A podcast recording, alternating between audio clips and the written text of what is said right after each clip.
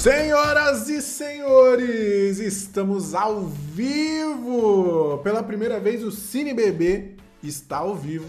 E eu tô de olho aqui do ladinho para ver se a gente tá ao vivo mesmo, hein? Pessoal do chat, quem tiver no chat aí, comenta. Tá rolando? Não tá rolando? Deu errado? Porque esse é o primeiro Cine Bebê ao vivo que vocês estão vendo aí. E aí é aquele mesmo esquema. Já já a gente explica tudo direitinho. Mas para manter a nossa tradição aqui, eu não tô sozinho. Eu sou Roário Moraes, nem me apresentei, mas estou acompanhado dela, hein? Maíra Louvison tá aqui comigo. Seja bem-vinda a essa live maravilhosa, Maíra. Boa noite, como é que vocês estão? Acho que tá saindo aí, vamos ver. O importante é que eu só vim pela pipoca. É isso aí, é isso aí. Você que tá com esse fundo do pente aí, maravilhoso, inclusive. É, pessoal do chat, comenta aí o que vocês acharam do fundo que a Maíra colocou, que tá muito bom. E eu quero explicar para vocês o que, que, é isso aqui. A galera já tá acostumada aí com o Cine Bebê, é, é um, o clube de cinema dos funcionários do Banco do Brasil. A gente criou uma comunidade de cinéfilos aqui dentro da nossa empresa, né? Para conversar sobre esse tema. E a gente fazia a gravação lá do nosso podcast junto com a galera no Teams. Mas a gente pensou, estamos atrapalhando o expediente do povo aí, né, Maíra? Com certeza, a gente achou melhor é, trazer, porque a gente também não para de falar, né? E aí o bagulho é longe e, aí a gente tava com, com essa dificuldade aí. Mas, ó, Telinha Lima aí falou que curtiu meu fundo, hein? Obrigada aí, valeu. Eu achei ele muito é, moderno. Eu achei, eu achei ele meio vintage, assim, na verdade, né? Mas tudo bem, ó. O pessoal, pessoal tá, a Lara André comentou: Olá, tudo certo. Tá dando certo a live aqui, hein? Eu queria só dizer que aí, é, é, eu que tô no comando da live aqui né? Tô conduzindo a live e é uma coisa que eu tenho a menor experiência. Então as chances de dar errado isso daqui são gigantes. Mas se dar errado vai ficar bom, né, Maíra? Mesmo assim. Eu acho, acho que acho que o bom vai ser dar errado, inclusive, que é, aí pelo menos vocês vão se divertir. Ninguém, ninguém para para ver um prédio ser construído, mas quando ele é demolido, aí é um espetáculo, né? Então, fica aí. Pode Com ser certeza. que o prédio seja demolido hoje. É, mas só terminando a nossa explicação aqui, Antes a gente fazia essa, essa, esse, esse debate aqui sobre filmes no Teams, ali no nosso horário de expediente, para a galera participar. Mas a galera começou a falar, pô, não tá rolando, tá meio difícil de acompanhar. Então passamos agora para lives no YouTube, todas as sextas-feiras, às 19 horas. É, nesse próximo mês aí, até meados de. finalzinho de março, a gente vai dar prioridade para os filmes que estão concorrendo ao Oscar, porque nós teremos um episódio especial do Oscar, né, Maíra? Depois a gente entra. Sim, com certeza. Entre mais detalhes aí. É, e lógico, assim, a gente vai fazer essa live e depois você também pode ouvir, caso você não consiga acompanhar aí a live, quer ouvir um podcastzinho na academia lavando uma louça, tem o podcast do Cine Bebê. É só você procurar por Não Sou um Robô ou por Cine Bebê, né? Não Sou um Robô é o canal de podcasts onde a gente vai hospedar nas melhores e piores plataformas de áudio aí, a sua escolha. É, Maíra, como eu falei já, a gente vai falar hoje aqui sobre. É, aliás, nos próximos episódios vamos dar prioridade para falar dos filmes que estão concorrendo ao Oscar, né? A gente vai tentar sempre trazer dois para a gente poder falar de mais filmes, porque são muitos filmes, são 53 filmes concorrendo nesse Oscar. Não se preocupem, não vamos falar de todos esses dar. filmes hoje, Exatamente. fiquem tranquilos. Uma das alternativas que a gente pensou, e foi a que a gente trouxe para cá, foi uh, falar de dois filmes por episódio, tentando traçar um paralelo entre eles, né? Fazer uma coisa meio temática. O de hoje, pesquisando sobre os filmes aqui, ficou excelente em comparação com outros que vão ser bem cafajestes, né? Vamos admitir, Maíra tem, um, tem umas duplas que a gente montou aqui que foi bem cara de pau. Mas esse tem muita coisa em comum os dois filmes. É, então vou pedir para vocês que estão aí no chat, a galera que está acompanhando, deixa o like, chama seus amigos cinéfilos aí, porque a gente vai conversar hoje sobre dois filmaços, né, Maíra? Quais são? Conta pra galera aí. Antes de falar do filme, só lembrando que além do episódio especial que a gente vai ter do, do Oscar, a gente vai fazer um bolão também. Então, galera do Banco do Brasil, fica ligada, porque vai ter bolão e a gente vai correr atrás nos prêmios aí. A gente ainda não tem, mas a gente ah, é vai é verdade, conseguir. É verdade.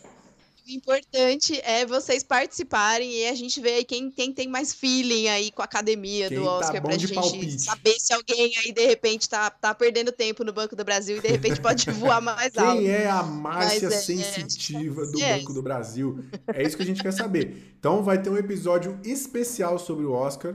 é, aí na, no, na sexta-feira que antecede a premiação, com um bolão, vai ter convidado. Eu, aí vocês podem acompanhar aqui, a gente vai deixar aí o, o, o Forms lá certinho para vocês fazerem as suas apostas. E os, os vencedores lá vão ganhar prêmios incríveis, não é, Maíra? Que a gente ainda não sabe qual é. Com certeza. Vai... Não, vai ser, vai ser nunca antes visto Com na certeza. história do Cine Bebê. Fiquem tranquilos. E isso vai virar uma tradição. Todo ano vai ter, né? E podem sugerir convidados também, tá? Boa. Aproveitem aí o chat do YouTube, podem colocar aí quem vocês acham que pode ser legal estar tá com a gente aqui. E podem sugerir convidado e podem ir participando aí junto com a gente, tá? O chat aí é para vocês poderem ir falando e a gente, a gente tá tá acompanhando aqui. Vamos aproveitar a opinião de vocês, porque né, a gente não se garante nas ah, nossas. Ah, então, certeza, por favor. Com toda certeza. de vocês. Ó, a Maíra já falou tudo, já. Então, mais uma vez, deixa o seu like para divulgar essa live aqui, espalhar essa live. Manda pra galera, pros grupos aí de funcionários do Banco do Brasil, pros seus amigos cinéfilos, pros seus amigos que curtem esses filmes aqui que a gente vai falar ou não. É, segue a gente nos nossos arrobas aí, a gente colocou aí.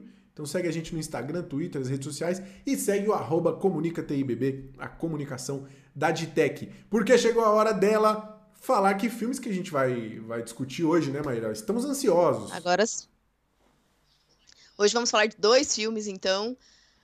A Filha Perdida e Ataque dos Cães. Exatamente. Dois filmes que são antagonistas, talvez, são duais, é, eu, não sei eu, eu como dizer. Se complementam, se mas complementam. acho que vai ser se complementa, boa, melhor, melhor. É. acho que são duas, duas, dois complementos de uma realidade aí. Acho que vai ser bacana, vai. gente. Vai ser bacana. Posso já falar a vamos, sinopse vamos, aí, Vamos começar então pelo Ataque dos Cães. Né? Lembra, é, depois, a gente, depois eu explico aqui os paralelos entre, entre esses dois filmes, porque são muitos, né? Ao longo aqui da nossa discussão a gente vai falar. São dois filmes extremamente profundos que a gente poderia falar por seis horas de cada um, então, enfim. Vamos. Fiquem vamos, aí. É, fiquem aí. Vamos, vamos, Vocês têm alguma coisa para fazer até duas horas da manhã? Não, então fica com a gente aí, porque vai ser, vai ser legal. É, Maíra, manda eu ver, conta pra gente aí o que, que é esse ataque dos cães aí. Bom, o ataque dos cães, então, é um. É, no, no, Brasil a gente pode traduzir como um vaqueiro, né? Um vaqueiro durão aí, e trava uma, uma guerra de ameaças quando o seu irmão, que ele tem uma relação muito próxima, é, decide se casar. E aí essa esposa ainda tem um filho adolescente. E aí antigos segredos vêm à tona nesse, nessa família aí, nessas relações. Muito bem, eu gostei da sinopse, foi, foi bem, bem explicadinho, gostei, gostei. Sem entregar muito, sem entregar muito. Você já podia trabalhar com isso, hein? Tá melhor que muita gente. Fica a crítica aí é, bom, vamos para a nossa ficha técnica aqui, só para vocês saberem quem está envolvido nessa obra incrível, caso vocês ainda não tenham assistido. Uh, esse filme é dirigido pela Jane Campion, que também escreveu o filme, né, o roteiro, e esse roteiro é baseado no livro de 1967 do Thomas Savage, que tem o mesmo nome aí, então é, é um filme baseado em livro mais uma das coincidências aí com o nosso A Filha Perdida. Então, outra semelhança. Os dois estão na Netflix. Se eu não me engano, os dois dirigidos por mulheres e os dois com as mulheres escrevendo roteiros baseados em livros. Olha isso. Vai, vai ter mais, hein? Tem mais. Vai ter mais coincidência. A fotografia é da Ari Wegner.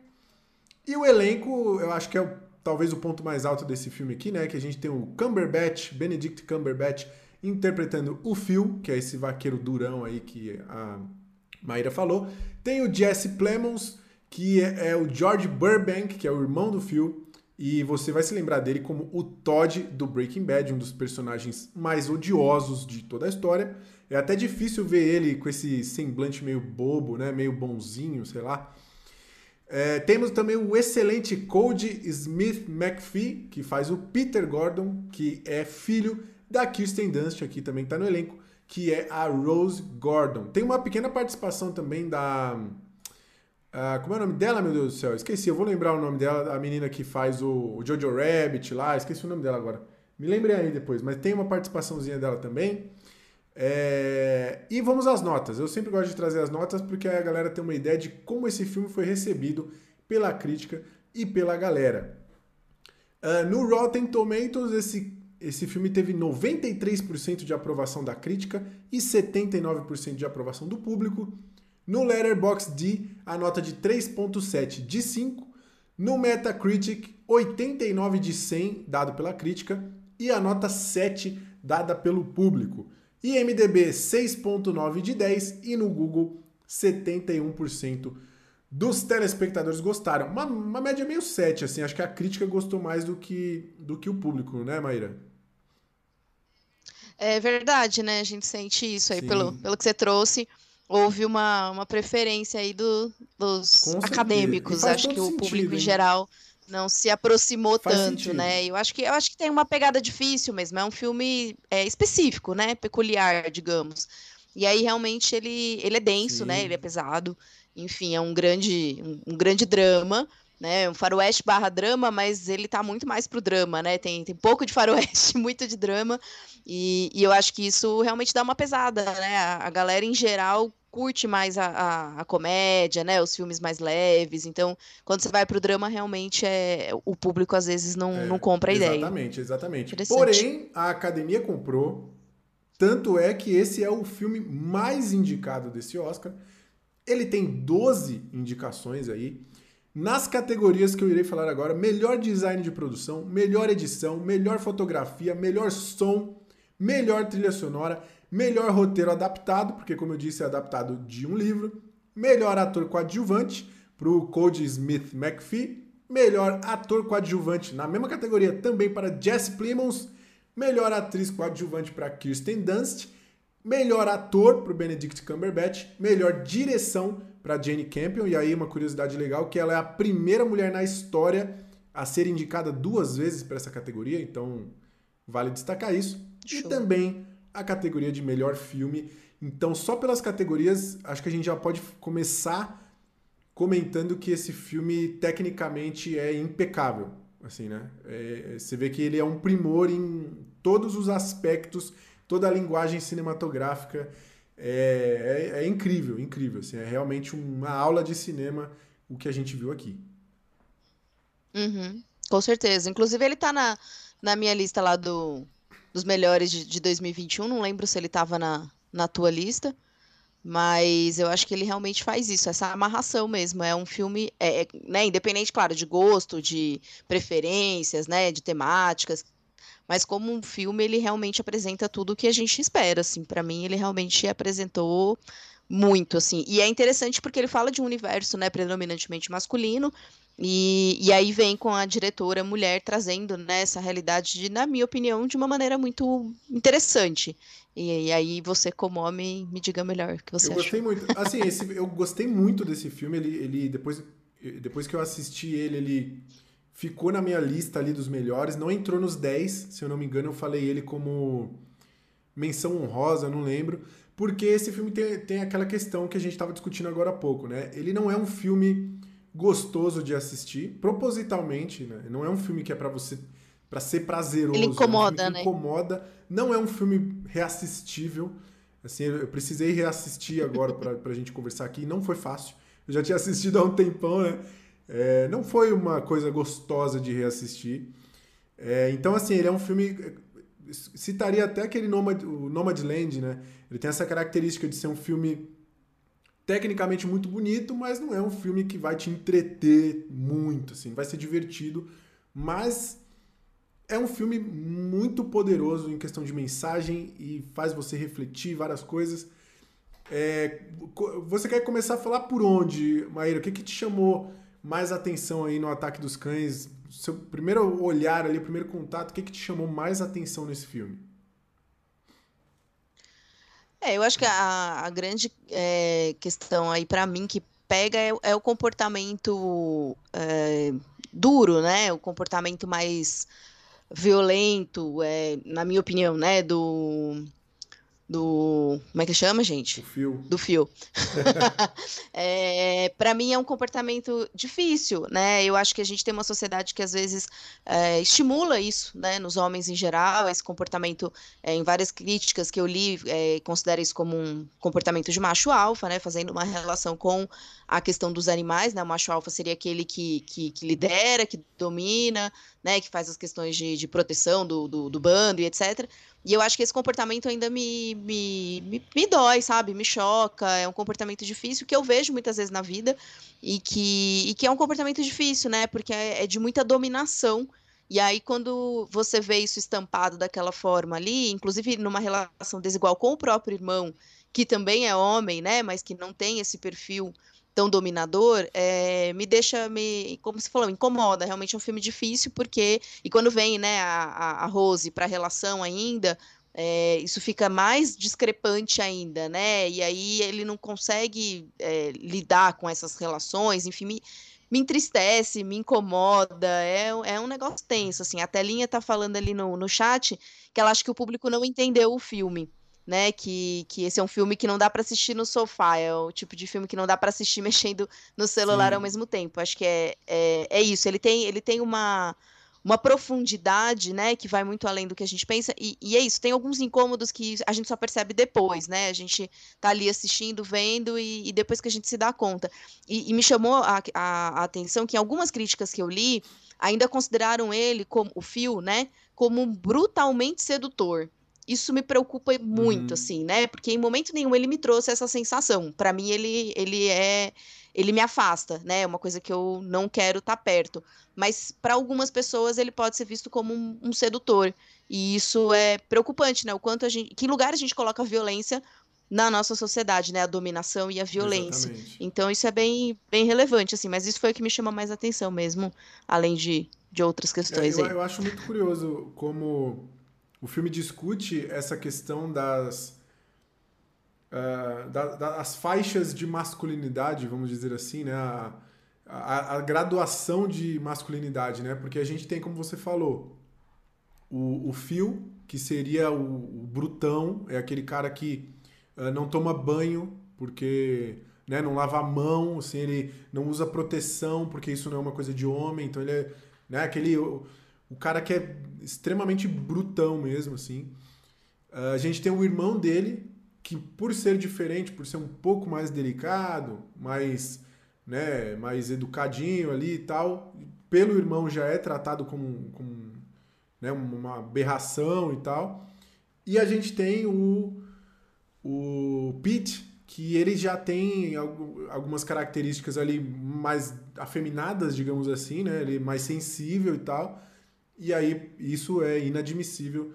Uh, tanto naquela porque assim a gente já, imaginando a nossa sociedade hoje ela existe essa graduação de masculinidade é, agora você imagina que essa história se passa em 1925 naquela região uh, uhum. rural ali né então é, você pode escalonar isso daí potencializar esse cenário é, é realmente uma é um ambiente muito hostil para quem não se enquadra naquela primeira característica de masculinidade, que é o cara que não lava a mão, que não, né, que agride os animais e que, enfim, não respeita as mulheres e tal. Uhum. É, é, isso é muito interessante do, do, filme, mas eu, eu acho legal porque o filme ele tem várias. Ele, ele, ele discute muitas coisas aqui. É, falando do fio, eu acho que é um, talvez o, o, o personagem mais importante dessa história no sentido de, de carregar essa trama, porque o Phil ele é um cara que você que está assistindo conhece um Phil. Isso não há dúvida. Que você conhece esse cara Sim. que uh, ele tem aqueles sentimentos reprimidos, ele é um cara que não pode ser ele mesmo, porque em determinado momento ele aprendeu que ele não pode ser assim, que a sociedade não, não permite que ele seja assim. E esse, essa coisa reprimida dentro dele é traduzido em raiva, né? é traduzido em agressividade, é, é tradu ele, ele projeta a frustração dele no, nos outros, principalmente nos semelhantes.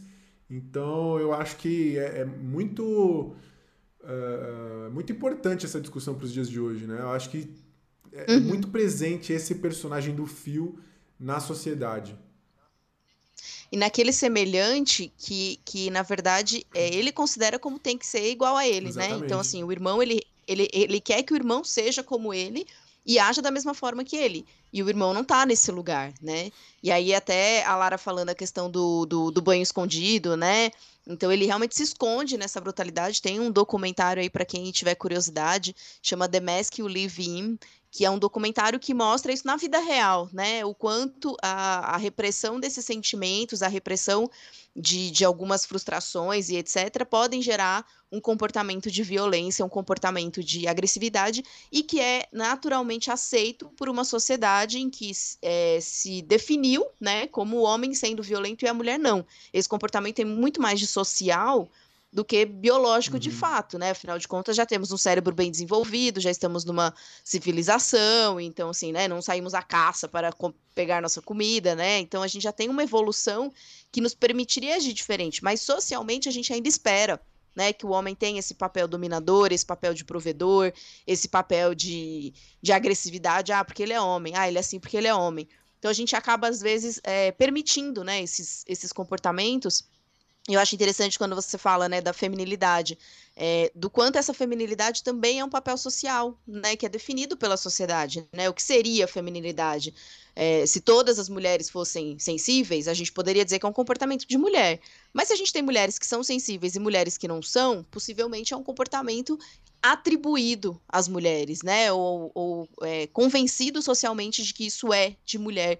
E não é, né? Tem pessoas sensíveis, tem pessoas que não são sensíveis. Isso não deveria estar atrelado né, ao, ao, ao, gênero, enfim. E aí a gente evitaria aí muitas, muitas violências. E eu acho que isso se, se mostra muito lindamente na relação dele com, com o Pete. E, e, e no final, o, assim, tem algumas é, transformações ali no final dessa relação que eu acho que traz essa, essa evolução mesmo, né? É difícil, é difícil a gente mudar, é difícil a gente enxergar a realidade do outro, é difícil a gente, né, entender que a nossa realidade não é a mais correta, ou não é a melhor, ou não é a que todo mundo quer. Então, essa transformação no final deles, é, que, que chega quase numa amizade, né? Para mim, acho que chegou ali numa, num ponto de, de relação, amizade, sei lá, e eu acho que isso é, é, interessante, porque é isso, mostra que a gente não precisa se submeter ao que o social espera de nós. E o social espera muito de cada um de ah, é. nós. É. Então, eu acho que isso é bem importante. É verdade. O... Eu acho muito interessante, falando da parte técnica aqui, que, que a gente já elogiou, como os elementos, eles. Uma linguagem cinematográfica ajuda a construir esse personagem e a ameaça que esse personagem representa, né? Porque uh, eu, eu, tanto a música que quando ele, ele, ele para de falar e encara, sobe aquela, aquelas notas altas, desafinadas ali. É, mas tem vários momentos em que mostra só a bota dele, né? Ele pisando. É, tem aquele momento que eu acho muito interessante que a, a Rose está no piano e ela não está conseguindo tocar direito, ele começa a tocar e aí ela vê ele de cima, assim, né? Ele com aquele ar de superioridade. Até a câmera pega bem de baixo, assim, você vê a narina do Cumberbatch desse tamanho, assim. É, e, e, Aliás, essa cena é fantástica, ela é né? incrível, é incrível. E, o filme ele constrói isso o tempo todo, até que chega um determinado momento em que só a possibilidade dele chegar no recinto, você já tá com receio. Assim, você já tá, caramba, ele tá Exatamente. tá vindo é, e você sente isso muito pela, pela Rose mesmo. Nessa cena do piano, por exemplo, ela escuta um barulho e para. E aí ela olha e vê que a porta está entreaberta. Então é quase como um filme de terror, assim. Ela fala, caramba, tem alguém aqui. Ela sabe quem é e esse medo é transmitido pra gente. Assim, isso, é, isso é sensacional. É, que é aquele lance do... Falando em cães aqui, né? Como você falou, do macho alfa e tudo mais o, o Phil seria aquele cão muito grande, bravo, agressivo, né? Que late, que. É, é, mas. Que, que morde. também, mas que, é, no fim das contas, é derrotado pelo pequeno cãozinho, não é mesmo? Não foi, foi derrubado aí. Uh, e é interessante como o filme termina com o, o Pete também, assim como o Phil, olhando para a mãe e pro, e pro padrasto, olhando de cima ali, né? Então é aquilo. Ele é o macho alfa agora. Uh, macho no uhum. sentido de uh, comandando a, a, matilha ali, né? Ele que é o líder agora, ele que é o homem da casa.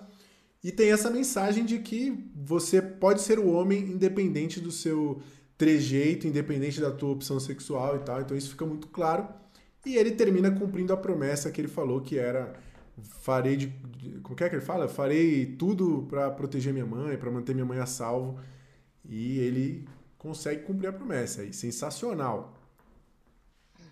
Com certeza, não. Só lembrando orientação sexual, né? Orientação sexual. Que não, não estamos em condições de escolher. Se estivesse, você pode ter certeza que hétero não seria.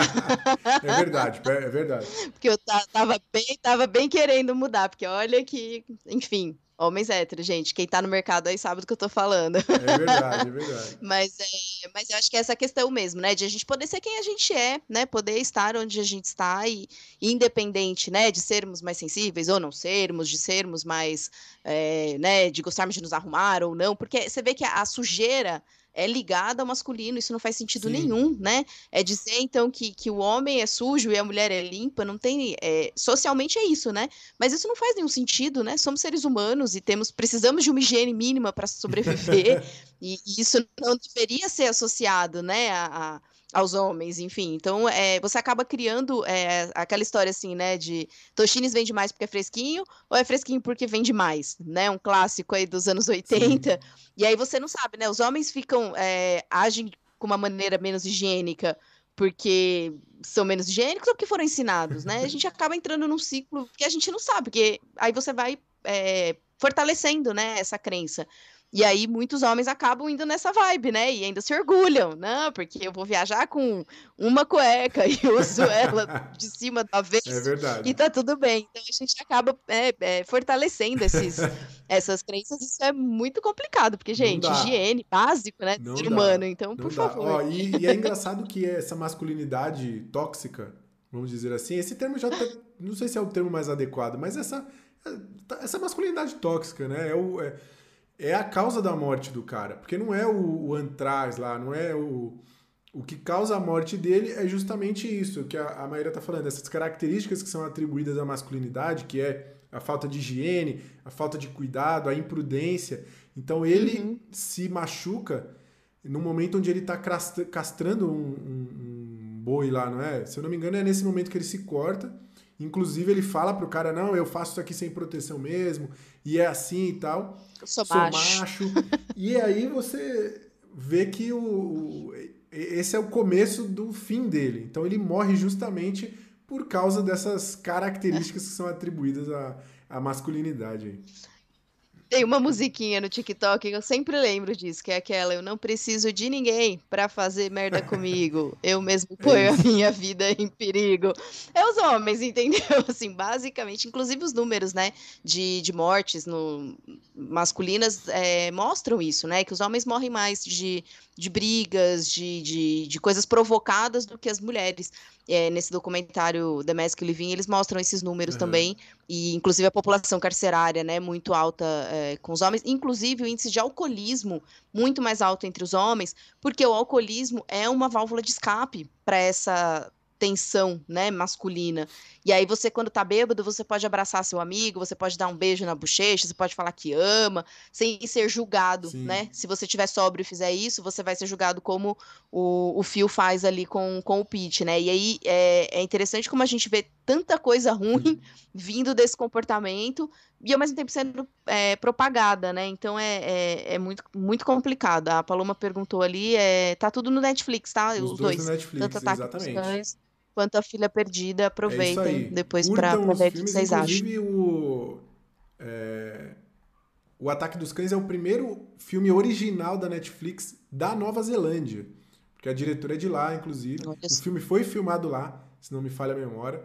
Então, fica aí. Ele está disponível aqui no Netflix Brasil. Os dois assistam, porque eles são excelentes. É, você tá. Eu acho que era legal a gente falar um pouco do Pete, que é um personagem que eu gosto muito Inclusive, uh, não quero dar spoilers aqui do nosso bolão do Oscar, mas o, o, o Code Smith McPhee, para mim, uma das. Da, é, todo mundo lembra do, do Cumberbatch porque ele é uma atuação mais enérgica, digamos assim, né? E a uhum. do. Tanto a da Kirsten Dunst quanto a do, do McPhee, elas são mais contidas.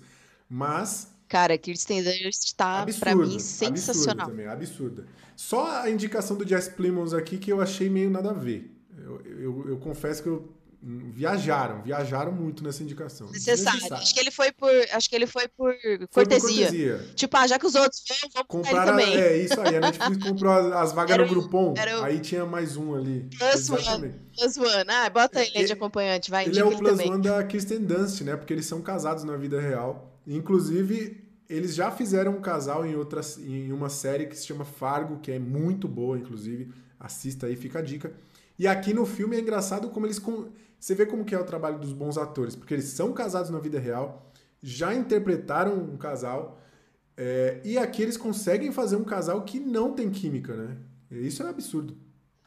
Exatamente. Conseguem fazer um casal que tem uma parada ali estranha entre eles. É, mas, mas antes da gente falar disso, eu, eu, quero falar do Pete. O Pete é um personagem que, que eu gostei ah. muito, que ele me chama muita atenção.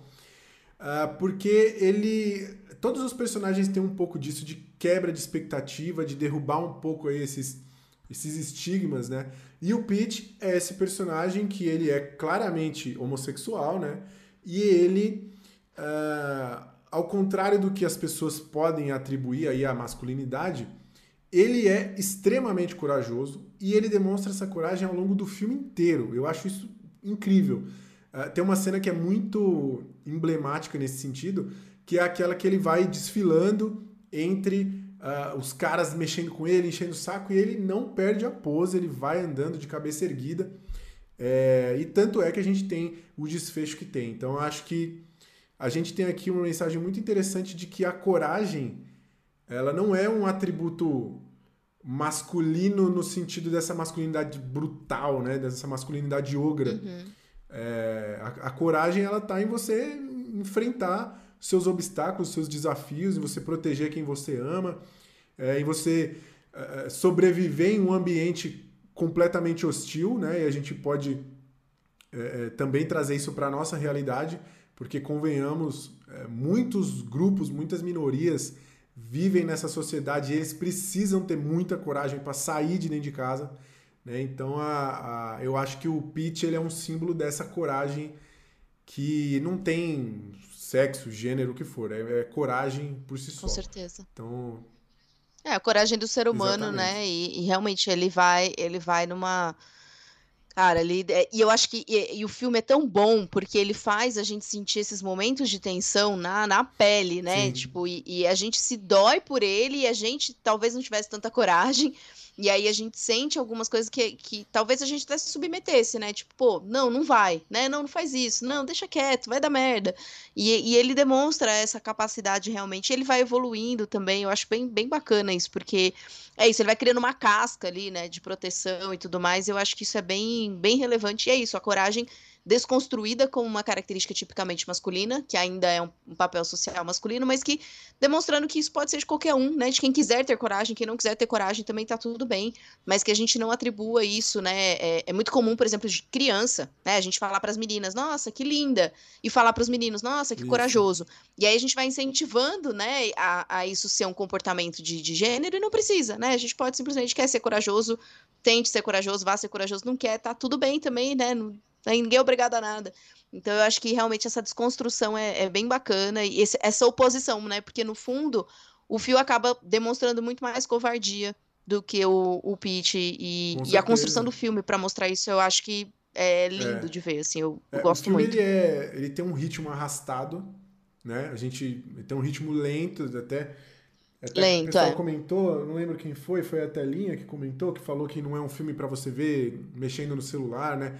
Porque ele constrói tudo isso que a gente está falando de forma muito devagar, muito gradativa, para você ir digerindo aquilo, né? É... E, e, eu acho que o, o, o, personagem aqui do, do Cumberbatch, né, como você falou, é, você vê que ele, aliás, nem ele, né? Você falou da ele um pouco também mais para frente, mas você falou que a gente é, o nosso papel na sociedade é importante para a gente não propagar isso, não propagar essas crenças, não propagar esses valores, né? Afinal de contas, estamos todos sendo Bronco Henrys aí, né? né? Que é o, o mentor uhum. dele, a pessoa que, que forjou ele desse jeito.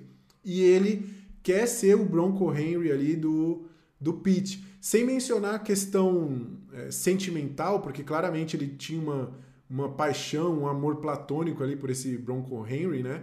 É, mas como mentor mesmo, ele queria ser essa figura pro Pete e transformar ele naquilo que ele entende como um verdadeiro cowboy ali, como um verdadeiro homem, né? Uhum. É, então é isso, eu acho que a, a, a, uma das mensagens principais é que, que, é que a gente não pode propagar os valores do Bronco Henry. Esquece esse cara, vamos atualizar o nosso discurso, a nossa mentalidade, porque a gente não está mais em 1925. Aliás, para 1925 já estava atrasado, né? Você vê que já está atrasado o negócio. Tá dureza. Mas eu acho que é isso, ele tem esse papel mesmo, a intenção dele é boa, né? E, e é isso, ele não consegue identificar que esse comportamento dele é, é, é per perigoso para ele, inclusive, Sim. né? Então ele não consegue identificar isso, ele não consegue enxergar essa periculosidade e, e, a intenção dele é boa, ele quer ajudar, porque na cabeça dele ele entende que do jeito que o Pete é, ele vai sofrer muito e, e faz um sentido, e realmente talvez vá, né? Então ele está realmente tentando ajudar. O problema é como, exatamente, né? E, e levando para um lado que demonstrou claramente ser perigoso, inclusive para ele. Então é, é, é, é muito interessante isso e realmente ele tem ali um uma bondade até, né, inesperada, mas de, de, ter esse olhar de querer transformar, só que... É, é, né, é uma bondade enfim. um tanto quanto deturpada, mas ainda assim é possível extrair essa intenção que você está falando, né? Ele realmente se é. identifica é. no Pete, ele enxerga o Pete, coisas que o Pete passa ou pode vir a passar com o que ele já viveu, né? Exato, e a gente não sabe como ele era antes, né? Uhum. De repente, ele já foi o Pete, né? E, e, e, aí teve que aprender, e aí teve que, que, que evoluir nesse Sim. sentido. E aí, é, para ele foi bom, para ele, né? Foi uma, uma evolução, ele não sofreu tanto, e aí, de repente, ele quer trazer essa transformação pro Pete também. Não sei, né? Como é que ele era, de repente, ele já foi assim Exatamente. um dia. O filme não deixa. O, teve medo. não deixa isso muito claro. Né? É, Sim. Como que o, o, o Phil ficou assim mas parece, pelo que eu tava uhum. lendo que no livro, tem algumas passagens dele com o pai, em que o pai bate na cara dele, coisas assim, que mostram que a realidade dele, a criação dele foi mais dura. Eu acho que, que quando o filme aborda um pouco a relação dele com o irmão e, e aquela, aquela raiva que ele tem do irmão, talvez tenha um pouco disso também. Acho que por ele ser é, homossexual, ele deve ter tido uma, uma criação mais dura, e vamos pro campo que você vai aprender a ser homem de verdade, sabe? E eu acho que o irmão dele talvez Sim. não tenha passado por isso, e é por isso que ele tem tanta raiva do irmão e do irmão gostar de mulher, e tem aquela passagem também que ele tá no quarto e ele escuta o irmão fazendo sexo com a esposa ali, e ele fica irado, vai pro é, Transtornado. Então eu acho que todas essas coisas, o fato de talvez o irmão dele se encaixar melhor, na sociedade e ele ter essa frustração dentro dele, criam toda essa rixa, né? Mas eu, eu queria comentar uma coisa contigo que eu acho. Aliás, antes disso, queria agradecer a galera que está acompanhando a gente aí, que está comentando no chat. Continue comentando, deixa o like se você ainda não deixou e chama a galera para participar aqui com a gente, que é muito importante é, e a gente gosta muito de receber vocês aqui. Uh, eu acho, Maíra, que esse filme também aborda, entre várias outras questões, a solidão. E eu acho que todos os personagens aqui, eles são, de certa forma, de certa forma solitários, né? Uh, o Pete, ele lida muito sozinho com a, a, a questão dele, assim como o Phil. A Rose também, né? A Rose, ela é uma personagem que ela fala pouco, que ela é submissa e você consegue ver que ela não está feliz com, com, essa situação. Né? O filme começa é, com ela cuidando do, do estabelecimento que era dela e do marido que faleceu há pouco tempo. Depois o filme diz que ele se matou, se eu não me engano, ele era um professor. É, e ela está lidando com tudo isso sozinho, tendo um filho que ela sabe que vai sofrer, se sente no jeito como ela olha para ele, que ela tem muito medo pela situação do filho. Então, é, ela é uma personagem com uma carga, ela carrega um peso muito grande. E é, é curioso como o estopim para ela desandar, entre aspas, para ela começar a beber né, e, e virar uma alcoólatra, é aquele jantar, né? É o jantar em que ela, o marido fala, olha, eu vou convidar o governador aqui, vou convidar meus pais, eu queria que você tocasse. E ela todo tempo fala que eu não, não sei tocar direito, faz tempo que eu não toco, eu não tô confortável, né? E o cara ignora completamente, ele usa ela realmente como um troféu para ostentar né, ali para alta sociedade, para os pais. Então ela é uma personagem que ela tem, ela não tem voz e como você falou, né, Maíra, é, ela recorre à bebida para conseguir suportar aquela vida dela ali. É realmente muito triste a, a situação dessa personagem e a Kirsten Dunst entrega isso pra gente de um jeito lindo, né? Muito bem. Sim, eu gostei bastante, assim, eu acho que ela traz essa, essas dificuldades, né, do, do da vida a dois mais solitária de uma maneira muito muito forte. E é o que você falou, né, a, a atuação do Cumberbatch, ela é muito vigorosa, né, diferente da, das demais, e eu acho que é exatamente proposital até, né, para você ter esse contraste, o contraste fica muito maior, né, porque ele vem com esse vigor, enquanto que os outros vêm com o, o, o mais baixo, né, com o mais sutil, o mais suave, mas eu acho que, independente da suavidade, eu acho que a, a força que eles trazem nessas atuações é muito grande, e é a questão da solidão então, com certeza, né? Ali todos é, passam por essa situação, né? A cena que eles dançam ali, eu acho que mostra um pouco isso também, o quanto eles estavam sozinhos, mas depois continuam sozinhos, uhum. enfim. E, e, a gente tem essa dificuldade realmente de se relacionar, né? Porque essas, essas relações vão ficando tão carregadas de, de, de de regras e de coisas, né? Você tem que ser assim, você tem que ser assado, você tem que ser duro, e aí você não pode ser amoroso, e aí você não pode dar um abraço, e aí você vai se afastando, enfim, e, e, a outra tem que ser submissa, e, e, tem que ser mesmo, porque se ela, né, levantar a voz, ela vai tomar porrada, então, né, ela acaba se submetendo e ela vai se afastando, então, é uma, é uma, é uma demonstração clara de que relações é, mal coordenadas, vamos dizer, né, ou com muitas premissas, pode trazer uma, uma falta de relação, uma falta de conexão, uma falta de profundidade. Sim. E é o que você falou, né? Tipo, ele não ouve a esposa, ele não ouve o que ela tá falando, ela está dizendo eu não quero. E ele não está respeitando esse momento de ela dizer eu não quero, né? E tá insistindo. E aí, ao mesmo tempo que ela não quer, ela quer agradar, né? Ela quer também demonstrar aquilo. E aí ela fica se forçando a entrar naquela situação. E aí acontecem as situações que acontecem. Então, é, é toda uma. A Lara trouxe aí a questão da, da intimidação, né? Isso é toda uma intimidação, né? O fio intimida muito. E nessa parte de, de tocar, inclusive, essa intimidação geral é muito complexa, porque a, a, a Rose ela é intimidada pelos dois, né? Pelos três, na verdade, se, ela, se você for pensar ali na questão do, do Pete também, que também traz essa, essa intimidação masculina uhum. para ela. Então é um ambiente realmente muito solitário, muito difícil. No bar, né? A gente vê alguns momentos disso. Quer dizer, quando o homem vai lá e, e manda calar a boca e manda o povo se, se organizar ali, aí eles obedecem, né? Enquanto é ela, tipo, não, não vamos obedecer. Então fica muito claro essa questão da, da solidão para todos. É. E eu acho que isso vem um pouco desses papéis mal ajambrados. É, é muito legal aí. essa cena que você mencionou. Eu gosto muito dela. É, e reforça bastante isso. Você, você falou bastante do documentário é, The Mask We Live In, né? É, eu, eu, já vi esse documentário há muito tempo e realmente recomendo, ele, é, ele é muito ele é bom.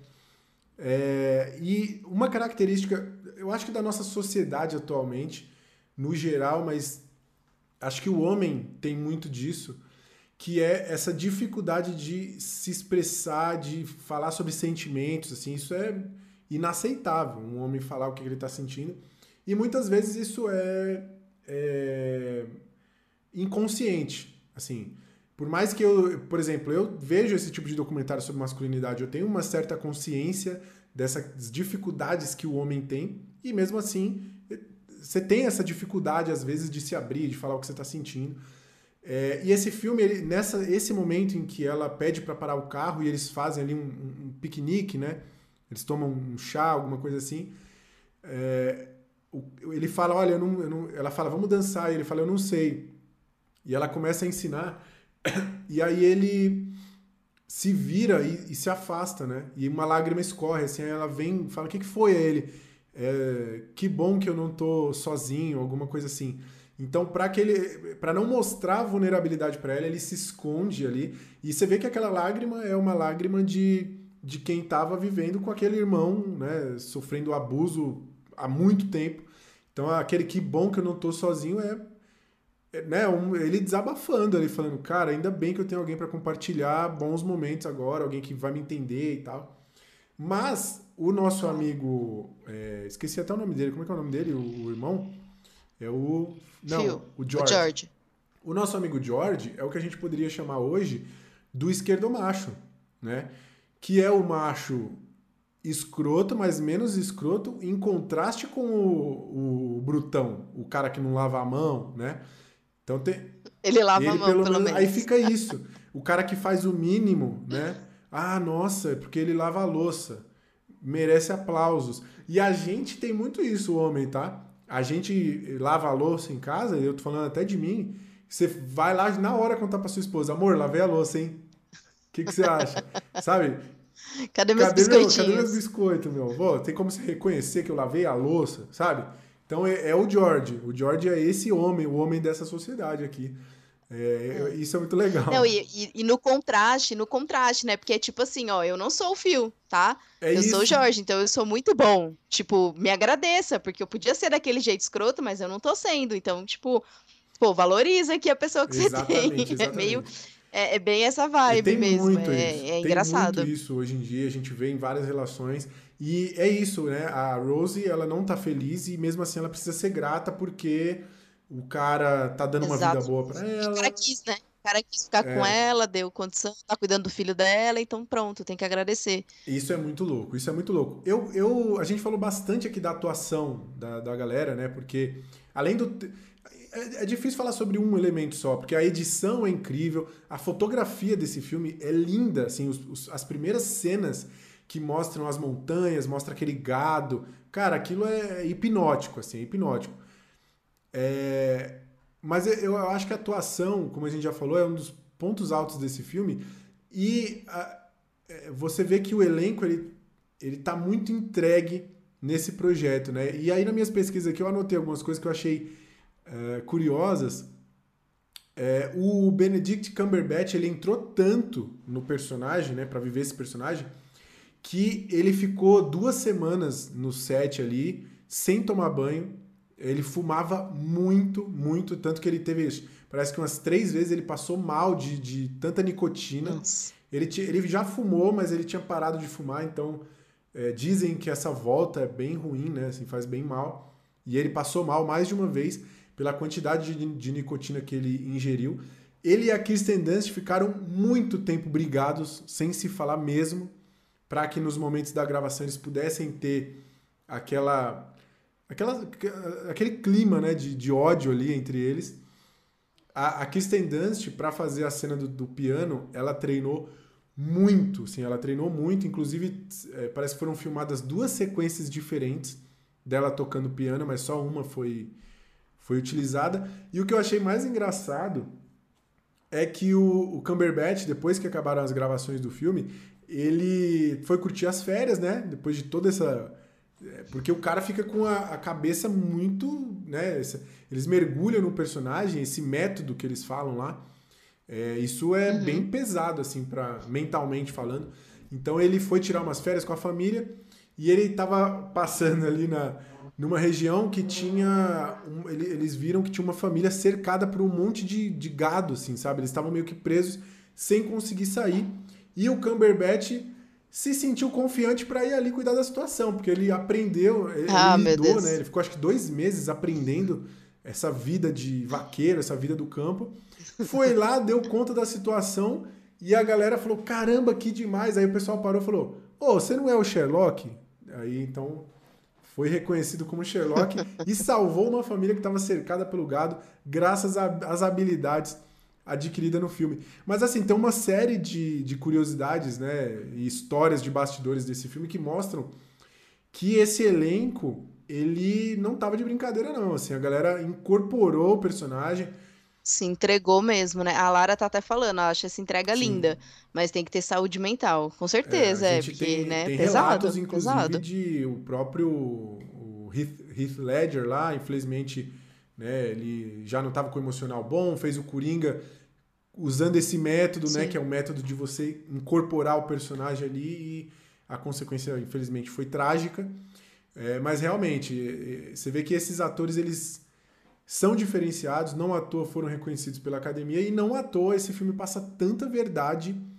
É, Exatamente. Uma verdade que chega a ser dolorosa, né? Porque e eu acho que é, eu acho que é essa questão até do, da, da, das críticas, Sim. né? Do, da crítica ter gostado mais do que o público. Porque a crítica consegue entender isso. O público é, só fica com o incômodo. E aí o incômodo gera um, né, um sentimento de, pô, pô não gostei. Não, não, não, não curti, não, não é legal.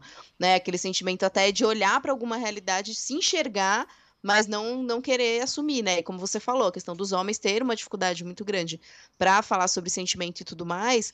Então é meio que aquela, ah, não, nada a ver, isso é exagero, nem é assim, né? E aí aquela repulsa, então acho que que explica muito, teve essa divergência aí na questão das notas, é. mas eu acho que é um, é um puta filme para se pensar mesmo, e pra, pra gente evoluir, né, como sociedade aí, todos nós, eu acho que precisamos mais falar sobre sentimentos, os homens com certeza ainda mais, porque não são acostumados, né, e, e é fundamental, a gente tem falado de inteligência emocional nas empresas aí há pelo menos 10 anos, né, é uma das habilidades do futuro, já há 10 anos, ou seja, né, do, do passado, do é. presente e do futuro, saem todos os fóruns, inteligência emocional, inteligência emocional.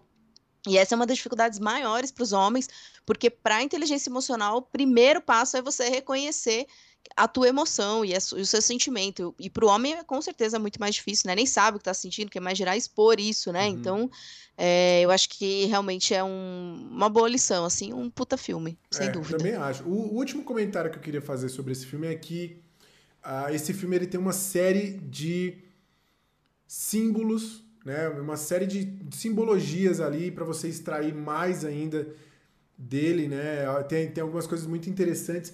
Uma delas que eu gosto muito é a própria questão da, da corda, né? Que mostra ele montando a corda, principalmente naquele, naquela sequência final em que ele está montando aquela corda que ele daria para o Pete. E tem uns closes ali na mão dele, aquela, a montagem é quase que sexual, ali, é uma coisa quase que sexual. E é curioso como ele morre fazendo a corda, a corda que é um símbolo de, de laço, né? E é o momento onde ele cria o laço com o Pete, pouco antes dele morrer. Então é. Tem, tem uma série de, de coisinhas, assim, a própria questão da montanha, do cão, o formato do cão, né? O, o, o lance do, do fio tomar banho naquele lugar distante, escondido, o banho mesmo representa, né? Ele tirando aquela, aquela fantasia, talvez aquela casca né, dele. É, e, e, tem a questão do verso bíblico, né? Que é a, é, é o que dá o nome, o, né, o que traz o nome do filme aí, que é o. Eu até anotei aqui, é o Salmo. O Salmo, é, capítulo 22, verso 20 dos Salmos. Livra-me da espada e a minha vida do ataque dos cães ou do poder do cão, que é como está escrito no inglês, né? Então, traduza. Uhum. Não sei necessariamente o que isso significa. Eu fiquei refletindo a respeito aqui desse salmo, não sei. Preciso pensar mais. Mas, é, mas é, esse, esse é o grande lance desse filme aqui. É, tem algumas mensagens que são bem claras, como essas que a gente falou, questão de masculinidade, de solidão, de, de luto, é, de sentimentos reprimidos e toda a questão da sociedade, como a gente propaga esses valores, esses preconceitos, enfim. É, mas esse filme ele tem muita coisa oculta, muita coisa, muita leitura que você pode fazer, seja de psicologia, é, e uma, esse é o mais interessante desse filme. Como eu falei, a gente pode falar dele por seis horas aqui, que a gente vai ficar achando coisa, vai ficar. Eu adoro filmes assim, que a experiência ela não acaba com as duas horas de filme, sabe? Que você carrega com você, que você fica pensando, que você conversa com as pessoas. Então, se você gosta desse tipo de filme, O Ataque dos Cães é um primor, um espetáculo. Vamos às notas, Maíra? Você quer complementar ainda com alguma coisa? Não, eu acho que é, é, é isso. Só queria comentar que o pessoal está comentando aqui. A Lara falou que não é uma mensagem clara, não é para todo mundo. É realmente ela, ele tem algumas nuances, né? E, e a telinha falando do, do Pete guardando a corda como lembrança, usando isso, luvas. Isso é muito bom. Isso é incrível, né? É, esse lance das luvas é aquilo que a gente estava falando, de que é, ele ressignifica a masculinidade que é dita no filme, que o cara precisa ser né? Precisa ser uhum. imprudente, não usa equipamento. E aí ele mostra que ele ganhou apenas sendo inteligente. Exato. É isso, não, vamos às notas antes que daqui a pouco a gente fique aqui até três da manhã até, falando de filmes. Até porque vamos falar de mais um filme, hein? Galera do chat, mande comentários aí pra gente interagir, deixe seu like, se inscreva aqui no canal, porque a gente vai fazer essa live todas as sextas-feiras é, e vai ter um bolão do Oscar muito, muito especial com prêmio, tudo mais. A gente vai ver se o Cumberbatch participa, estamos tentando entrar em contato com ele, mas a agenda do homem é complicada. Ô Maíra, é, você quer dar a nota primeiro nesse ou eu dou a nota primeiro? O que, que você ah, Você já sabe qual vai ser minha nota, pode dar a sua. Como é que pode, hein, Maíra? Olha, eu tô muito, eu tô muito em dúvida na nota que eu dou aqui. Mas, mas assim, por que, que eu tô em dúvida? Eu tinha marcado aqui que eu ia dar ao infinito e além por um fator, que é o lance de que esse filme não é bom de você reassistir. É difícil, né? Não é um filme que você fala, nossa, tô com uma vontade de assistir o Ataque dos Cães de novo hoje. Não vai acontecer. Isso não vai acontecer. Porém, não dá para dizer que não é uma experiência espetacular aqui esse filme, né? Todo o reconhecimento que ele teve foi merecido. Tudo que a gente falou aqui, é... o Cumberbatch trata tão mal aqui a, a Mary Jane que é por isso que o Homem-Aranha sai na porrada com ele no filme. Então, Claramente. vou dar aqui My Precious para esse filme, My Precious. Olha só. Você, eu mudei de. Bem. Eu fiquei constrangido de dar o Infinito e Além. Porque você vai dar My Precious, aí eu fiquei constrangido. É, então, deixa, deixa a gente só lembrar, né? De repente tem uma galera aí que não, não, conhece a nossa categoria e nem sabe se essa nota que você deu foi boa ou ruim. Vacilo vamos lá. Meu. Vamos, boa, vamos, boa. vamos, vamos falar, ó. Gente, a, a, quando o filme é muito, muito ruim, nota, nota 1 de 5, a gente chama ele de Run Forest Run. É Corre, que foge, que é cilada. Foge, que é cilada. Se ele tiver alguma coisinha que salva, aquela coisa ali que você dá uma, né? Fala, não, beleza, tem alguma coisa aqui, a gente fala de, a gente chama de Houston, we have a problem. Nota 2 aí de 5. Se ele é mais ou menos, nem fede nem cheira, aquela diferença total, esquecível. a gente chama de esquecível. Chama de francamente, minha querida, não tô nem aí, que é a nossa nota 3 de 5. Nota 4 de 5 é o nosso Ao Infinito e Além, que já está superando as nossas expectativas. E a nota 5 é a nossa nota máxima, que é o nosso My Precious. Exatamente. E aí, Roari já veio em 2022 aí com o coração mais aberto, com mais disponibilidade aí de ser legal com a galera. É verdade. E deu aí a nota 5. Eu me rendi. My Precious. Rendi, muito bom, My muito Precious. bom. Não é um filme que dá vontade de rever, não é um filme que tem valor de entretenimento, mas é um filme muito importante, muito reflexivo. É, eu gostei, gostei muito da experiência de assistir esse filme. Eu acho que essa é a grande questão, né? A gente é, não necessariamente ele é de entreter, mas ele é muito importante. É um filme muito bem construído, né? Tudo que a gente falou aí dessa questão das atuações, das relações que eles construíram, do que eles a, do que eles entregaram, né? Vamos falar de entrega. É, a gente está aqui no, no Banco do Brasil, né? A gente, a gente fala de entrega. Então, o que eles entregaram é muito bom, né? Agora, é claro, não é um filme que a gente vai querer assistir no sábado à tarde para dar risada. Não, não, não, é. Mas ele é um filme excelente, e aí, por isso, obviamente, minha nota é 5, My Precious, muito total. Bem. Muito bem, Maíra. Entrega mais do que eu esperava, inclusive, assim, me surpreendeu. Muito bem, um filme que cumpre todos os seus OKRs, né, usando aí a nossa Exatamente. referência ao Banco do Brasil. É, ô Maíra, a gente falou então de O Ataque dos Cães, filme excelente que está disponível lá na Netflix, se você quiser assistir, assista depois dessa live, mas está lá à disposição. Tem outro filme que a gente vai falar aqui agora, porque a gente tá ousado, hein? Vamos falar de dois filmes de uma vez. Tá muito vida louca hoje. Tamo vida louca, Maíra. Conta pra gente que filme é esse, que, que negócio é esse aí? Ó, antes de falar só, é, coloquem aí no chat pra gente o que vocês acharam do Ataque dos Cães, quem assistiu. Ah, verdade. Qual a nota que vocês dariam aí de, de 1 a 5 Muito aí nas bem. nossas categorias. Ó, a Alexandra tá aí assistindo. Obrigada, Alexandra. Gostou das nossas categorias de notas. o que vocês acharam aí do, do filme Ataque dos Cães. E a gente vai então para Filha Perdida, A Filha Perdida. É, bom, o, nesse filme, uma professora universitária vai passar umas férias de boa sossegada, e aí, de repente, ela começa a visualizar algumas situações é, nessas férias com outras pessoas, com uma mãe em particular. E aí, essa, essa experiência que ela vai observando começa a trazer à tona antigas lembranças de maternidade, especialmente, que ela passou. E aí É um filme que vai e volta, né? Ele, ele não é linear, porque ele traz muito de, de flashback, mas é. Enfim, é isso. E aí, férias. Não foi, acho que, as melhores férias que ela já tirou na vida. com certeza não, com certeza não. É, vou, daqui a pouco eu falo as semelhanças que eu enxergo desses dois filmes.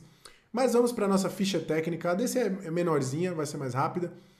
Temos aqui a direção da Meg Gyllenhaal, que é a irmã mais nova do Jake Gyllenhaal. Você conhece aí o Jake Gyllenhaal, o ator maravilhoso.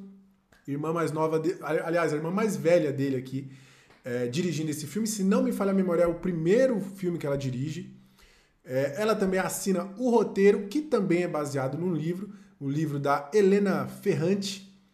Uh, a fotografia é da Hélène Louvat, que está, estava envolvida em projetos como A Vida Invisível, filme brasileiro, e o Nunca, Raramente, Às vezes, Sempre, que eu recomendo. É incrível, esse filme é lindo. Uh, também é um filme bem doído de assistir, tá? Não é fácil, mas enfim, bem bonito. Temos no elenco Olivia Colman como Leda, a Jessie Buckley, que interpreta a Leda jovem, Dakota Johnson como Nina e o Ed Harris como Lyle. São os principais personagens, tem outros ali que orbitam esses aqui, mas eles são os personagens que têm mais tempo de tela. Notas desse filme, elas. É, você vai ver, Maíra, que elas têm um pouquinho menos do que o Ataque dos Cães, mas também são bem próximas ali. No Rotten Tomatoes, 95% da crítica e 48% do público deram notas positivas. Então, o público tá ali, o que eles chamam de tomate podre já, né? Já tá abaixo da média. Letterboxd de nota 3.6 de 5, no Metacritic 86 de 100, dado pela crítica, e o público deu 6.1. No IMDb 6.7 de 10 e no Google 55%. É, e esse filme foi indicado em três categorias: melhor roteiro adaptado, está concorrendo lá com o Ataque dos Cães, porque o roteiro é adaptado de um livro. Melhor atriz coadjuvante para Jessie Buckley. Já vou cravar aqui que é a minha favorita para a categoria. Sim, a atuação dela é absurda. E melhor atriz, porque é a que tem mais tempo de tela, é a protagonista, a Olivia Colman que é barbada, né? A Olivia Colman, é, ela, ela já tem uma vaga cativa em todos os Oscars, todos os anos. Inclusive, se eu não me engano, são só seis indicadas. Mas todo ano você vai ter Olivia Colman, Frances McDormand e a. Como é o nome da outra? Esqueci. Tem a, a Meryl Streep. Então só sobram três vagas, porque as outras três já estão garantidas para essas atrizes aí. É, Maíra, Vamos lá. Eu, vou, eu, vou, eu, eu acho que eu, eu, quero começar dizendo o que, que eu acho que esses filmes são parecidos. Diga aí. Ambos os filmes falam sobre uh, você conviver com a pressão da sociedade, com o que pessoas esperam de você. É, um desses fala sobre o papel do homem na sociedade, o outro sobre o papel da mulher na sociedade, falando de uma forma bem superficial, mas eu acho que ambos os filmes eles abordam temáticas assim. E o legal é que são em contextos extremamente diferentes, em épocas diferentes e tudo mais. Uh, ambos, ambos os filmes falam sobre solidão, falam sobre passado, né? Falam sobre. Os, os dois filmes são dirigidos por mulher e baseados em livros, e ambos os filmes estão na Netflix, e ambos os filmes estão concorrendo ao Oscar. O que mais que eu esqueci? Acho e ambos é os filmes estão no nosso episódio do Cine Bebê é hoje. Verdade. Olha aí, mais uma coincidência. Ambos os filmes são ótimos.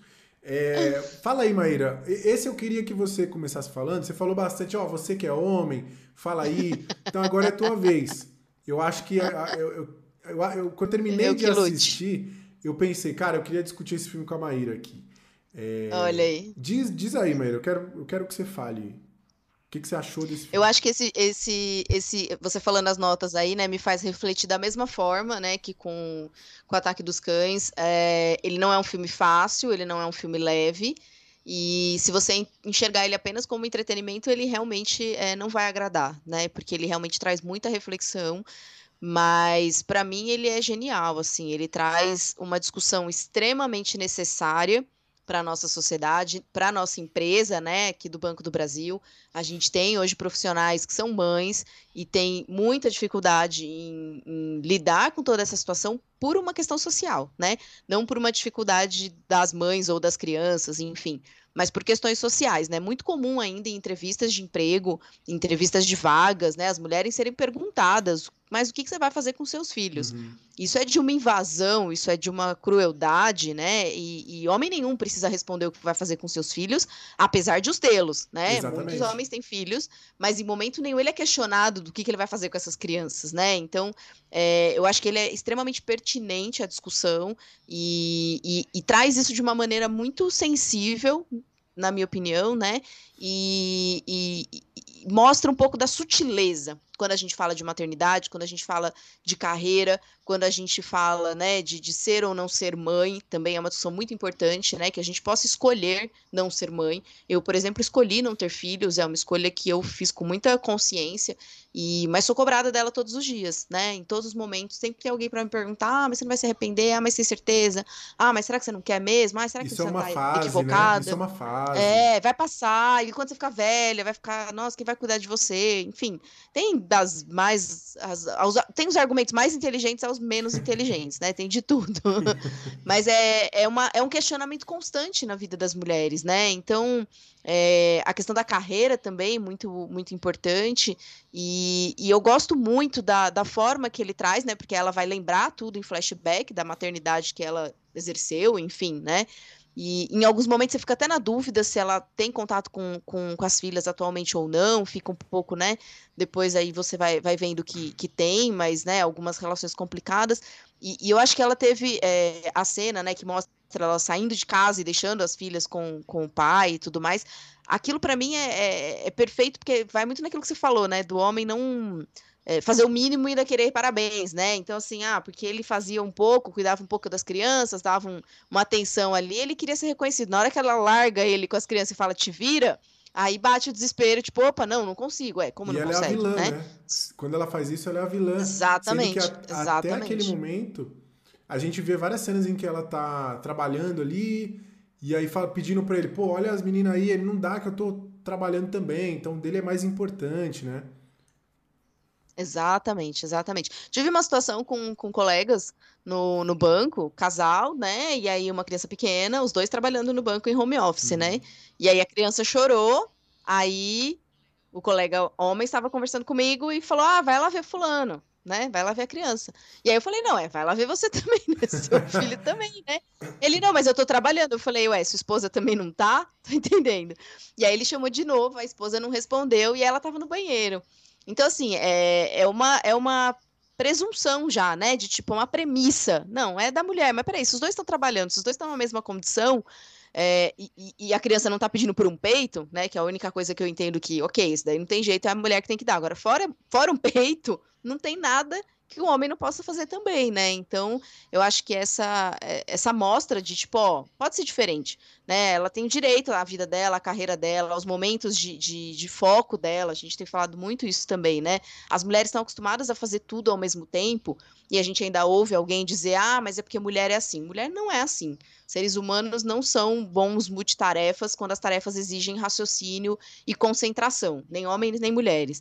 Mas a gente é acostumada, né? Então, ah, não, porque ela é mulher, ela dá conta, vai lá e faz tudo. E aí as mulheres hoje estão sobrecarregadas. Essa é a grande verdade, né? Então a gente tem maiores índices de afastamento por saúde mental, aliás, por doença mental, né? Enfim, e outras questões, porque a sobrecarga é gigante. Então, eu acho que o filme traz tudo isso, né? E de uma maneira relativamente ali é, leve, vamos dizer, né? Mas a reflexão que vem é essa, né? O que, que a gente está fazendo com as nossas mães?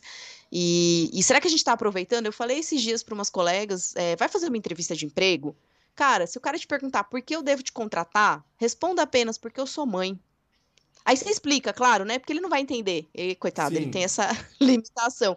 Explica, fala, olha, porque eu consigo fazer várias coisas ao mesmo tempo, porque eu consigo decidir a semana de, de, de, lancheira do meu filho, o uniforme que ele vai usar, eu faço o pai fazer tudo isso, né? E organizar toda essa, essa rotina. Eu ainda dou conta do meu trabalho, eu ainda faço, né? Tenho uma inteligência emocional brutal, porque eu tenho que ver o meu filho sofrer mas eu preciso ensinar ele que aquele sofrimento é importante. Então, assim, eu sou foda, porque eu sou mãe. E, e isso tem que ser normalizado, porque a, as mulheres que são mães hoje têm características que as mulheres que não são e os homens que não, não, né, não têm isso não, não, não terão não serão jamais. Sim. Então, assim, temos que valorizar essas habilidades ao invés de é, menosprezar. Ah, mas ela só é mãe.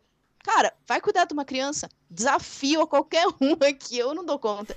A que fale, ah, mas ela é só mãe. Não consegue, não dá conta é. de ser só mãe. Imagina ainda cuidar de, de casa e ainda ter um emprego. Para. Então eu acho que esse filme traz muito isso, assim, eu acho muito legal. Eu, eu gosto muito desse filme. Eu achei que ele ele, ele é muito impactante, assim, e, e para mim, como homem, eu terminei o filme pensando nisso, pensando assim.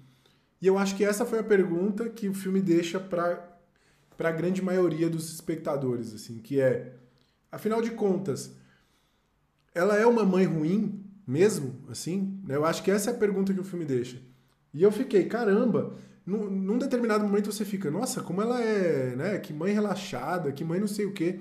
Mas depois você para e pensa. Eu, eu acho que é o, essa é a magia de como esse filme é construído e a edição dele é muito boa. A inserção dos flashbacks ela funciona muito bem para ir mudando sua opinião. De você parar e pensar, caramba, Sim. mas peraí, ela não é uma mãe ruim, ela, ela é um ser humano, né? E, e eu, eu, gosto muito também da cena em que ela tá. Como é que eu posso falar isso aqui de uma forma é, que fique dentro. É, não sei. Dentro que da faixa etária permitida. Ela está ali num momento em que ela está. É uma mulher experiente. É, ela, está excitada, digamos assim, né? Está ali se, se curtindo, ah, é vamos dizer assim. Do... É, vou, vou, vou, falar assim. Mas a, a, ela é interrompida pelas filhas nesse momento. E aí, e, e esse filme. De prazer, né? Um momento, momento de, de prazer. prazer podemos ali, falar isso, né? Nesse e horário. Ela, ela é interrompida. E isso pode passar batido para quem está assistindo, mas eh, ouvindo a Maíra falar aqui agora, essa questão do sacrifício, né? Porque você ter um filho é, você tem que abrir mão de muita coisa. Só que a mulher, ela precisa abrir mão de coisas tão básicas, né? Coisas fisiológicas como esse momento dela ali. Ela comentou da colega que estava no banheiro. Então é isso, a mulher ela precisa fazer um sacrifício extremo para poder ter filho, enquanto o pai no máximo vai abandonar o futebol de domingo e vai achar que ele é o, o super pai, né? O pai do o ano. O pai do ano. O cara é o pai do ano. Exatamente. Exato. E a mãe não ganha caneca falando o melhor mãe do mundo, não. Quem ganha é o pai. Tá, fica a crítica aí. Mas, mas Exatamente. brincadeiras à parte, eu acho que essa é a grande questão desse filme. O filme, ela é uma mãe ruim ou não é? Vi muita gente indignada com essa mãe, né, falando um monte. E eu acho que o filme ele traz, é, ele apresenta a maternidade dessa forma que não é glamurosa, que é difícil, que é dolorida, que é, é justamente pra gente pensar. Que é real, que é né? Real, é que real. é real, né? Justamente por isso, assim, não é todo momento que você quer estar tá com a sua filha, que você quer ouvir ela gritando. É, e, e ela é muito legal a relação dela com a, a. Como é o nome da Nina?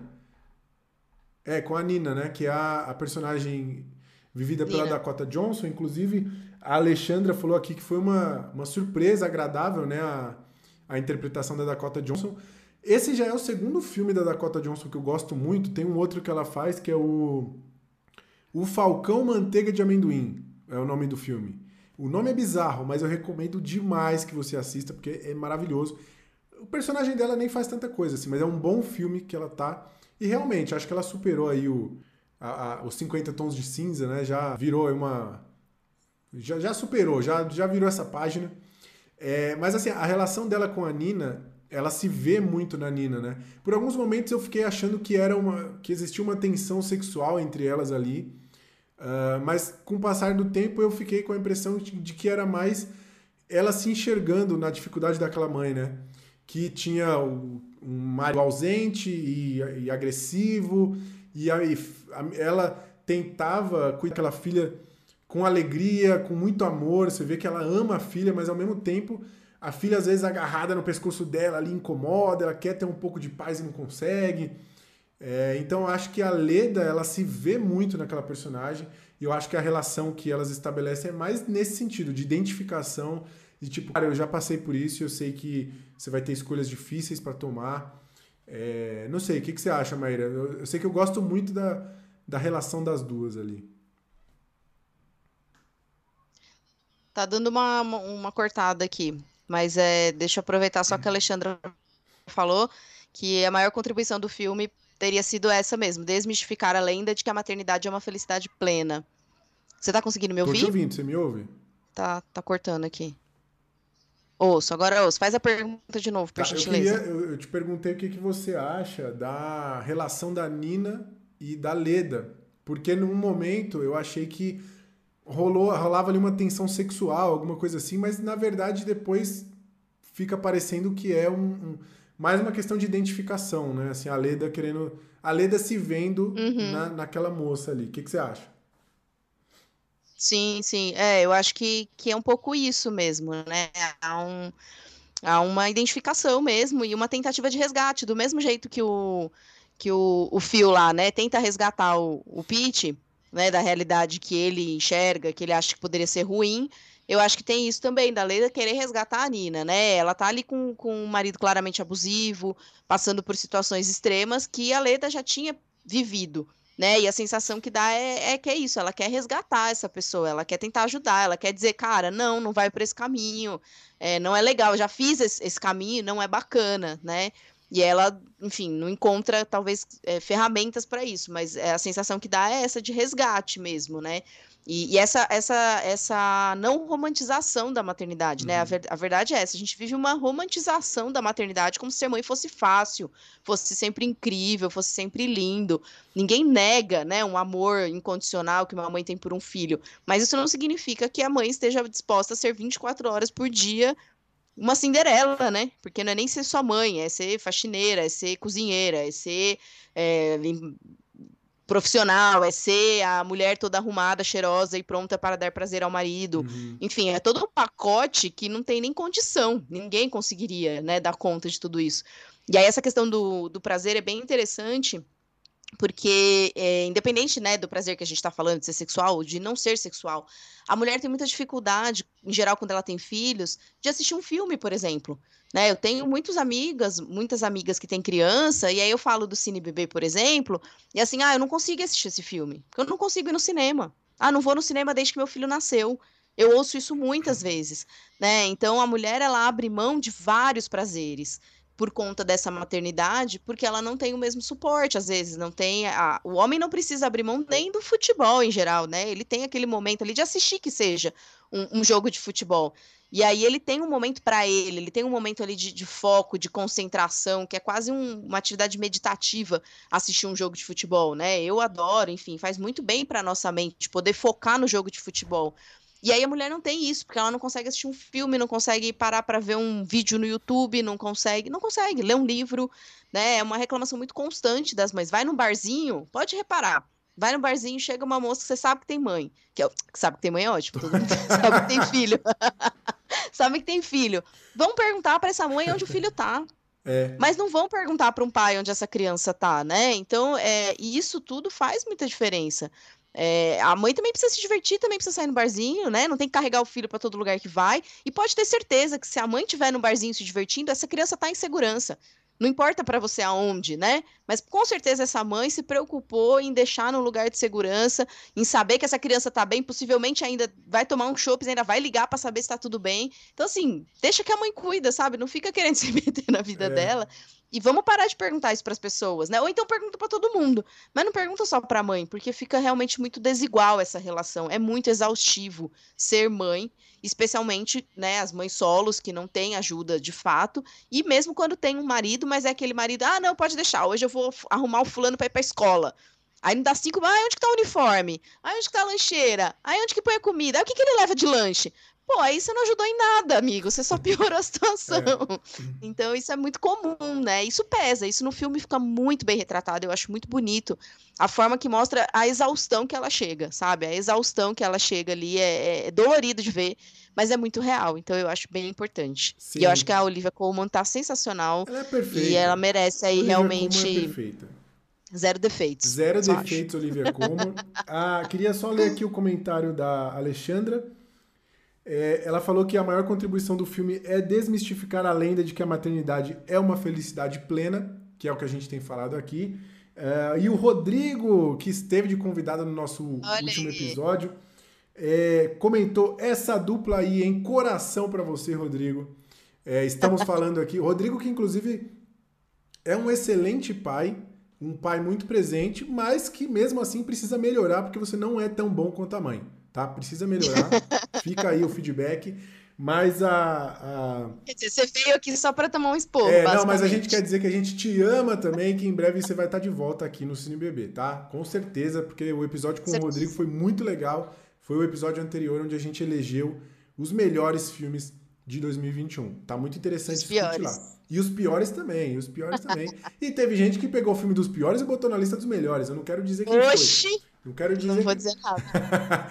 Brincadeira. Mas, ó, ô Maíra, é, esse lance da maternidade perfeita é muito, muito legal como o filme ilustra aqui por meio da casca da laranja, né?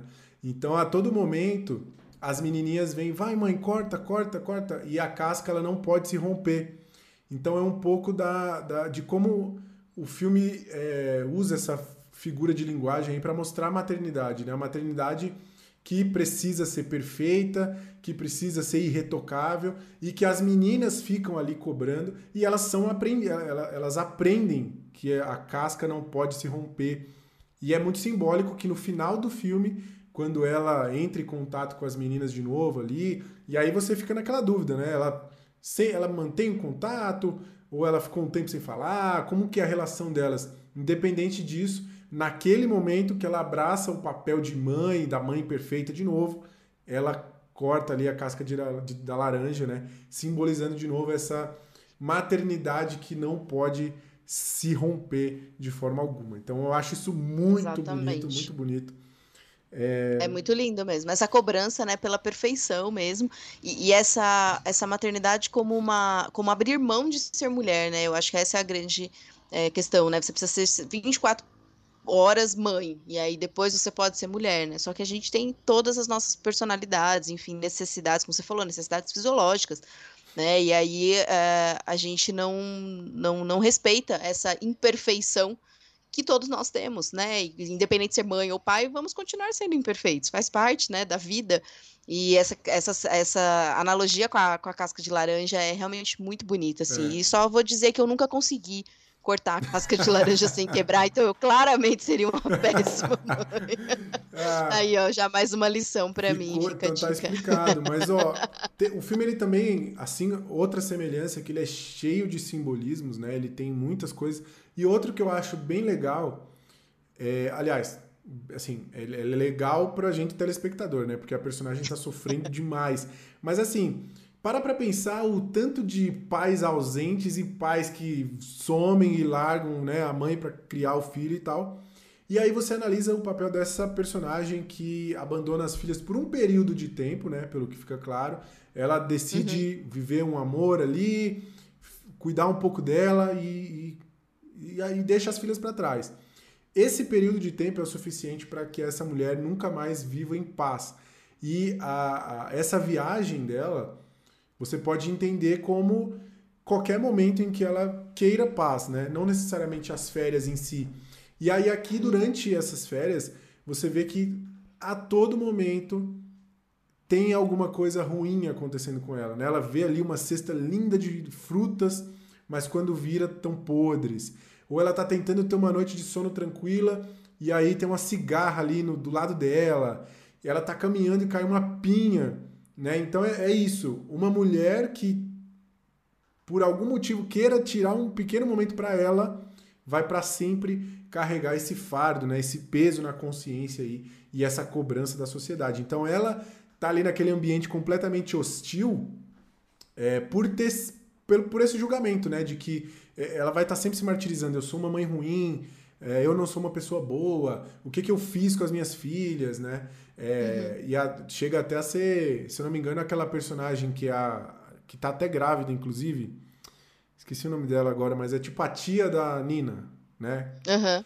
A todo tempo ela fica confrontando ali a, a Leda e acho que ela até chega a dizer que ela não é uma mãe muito boa. Enfim, a, eu, eu acho muito interessante como o filme ilustra isso. Ele não precisa mostrar pra gente que ao longo de toda a vida ela se martirizou, né? Porque essas férias aí mostram que essa mulher não, não, não pode ter paz, porque a sociedade julga ela como uma mãe ruim.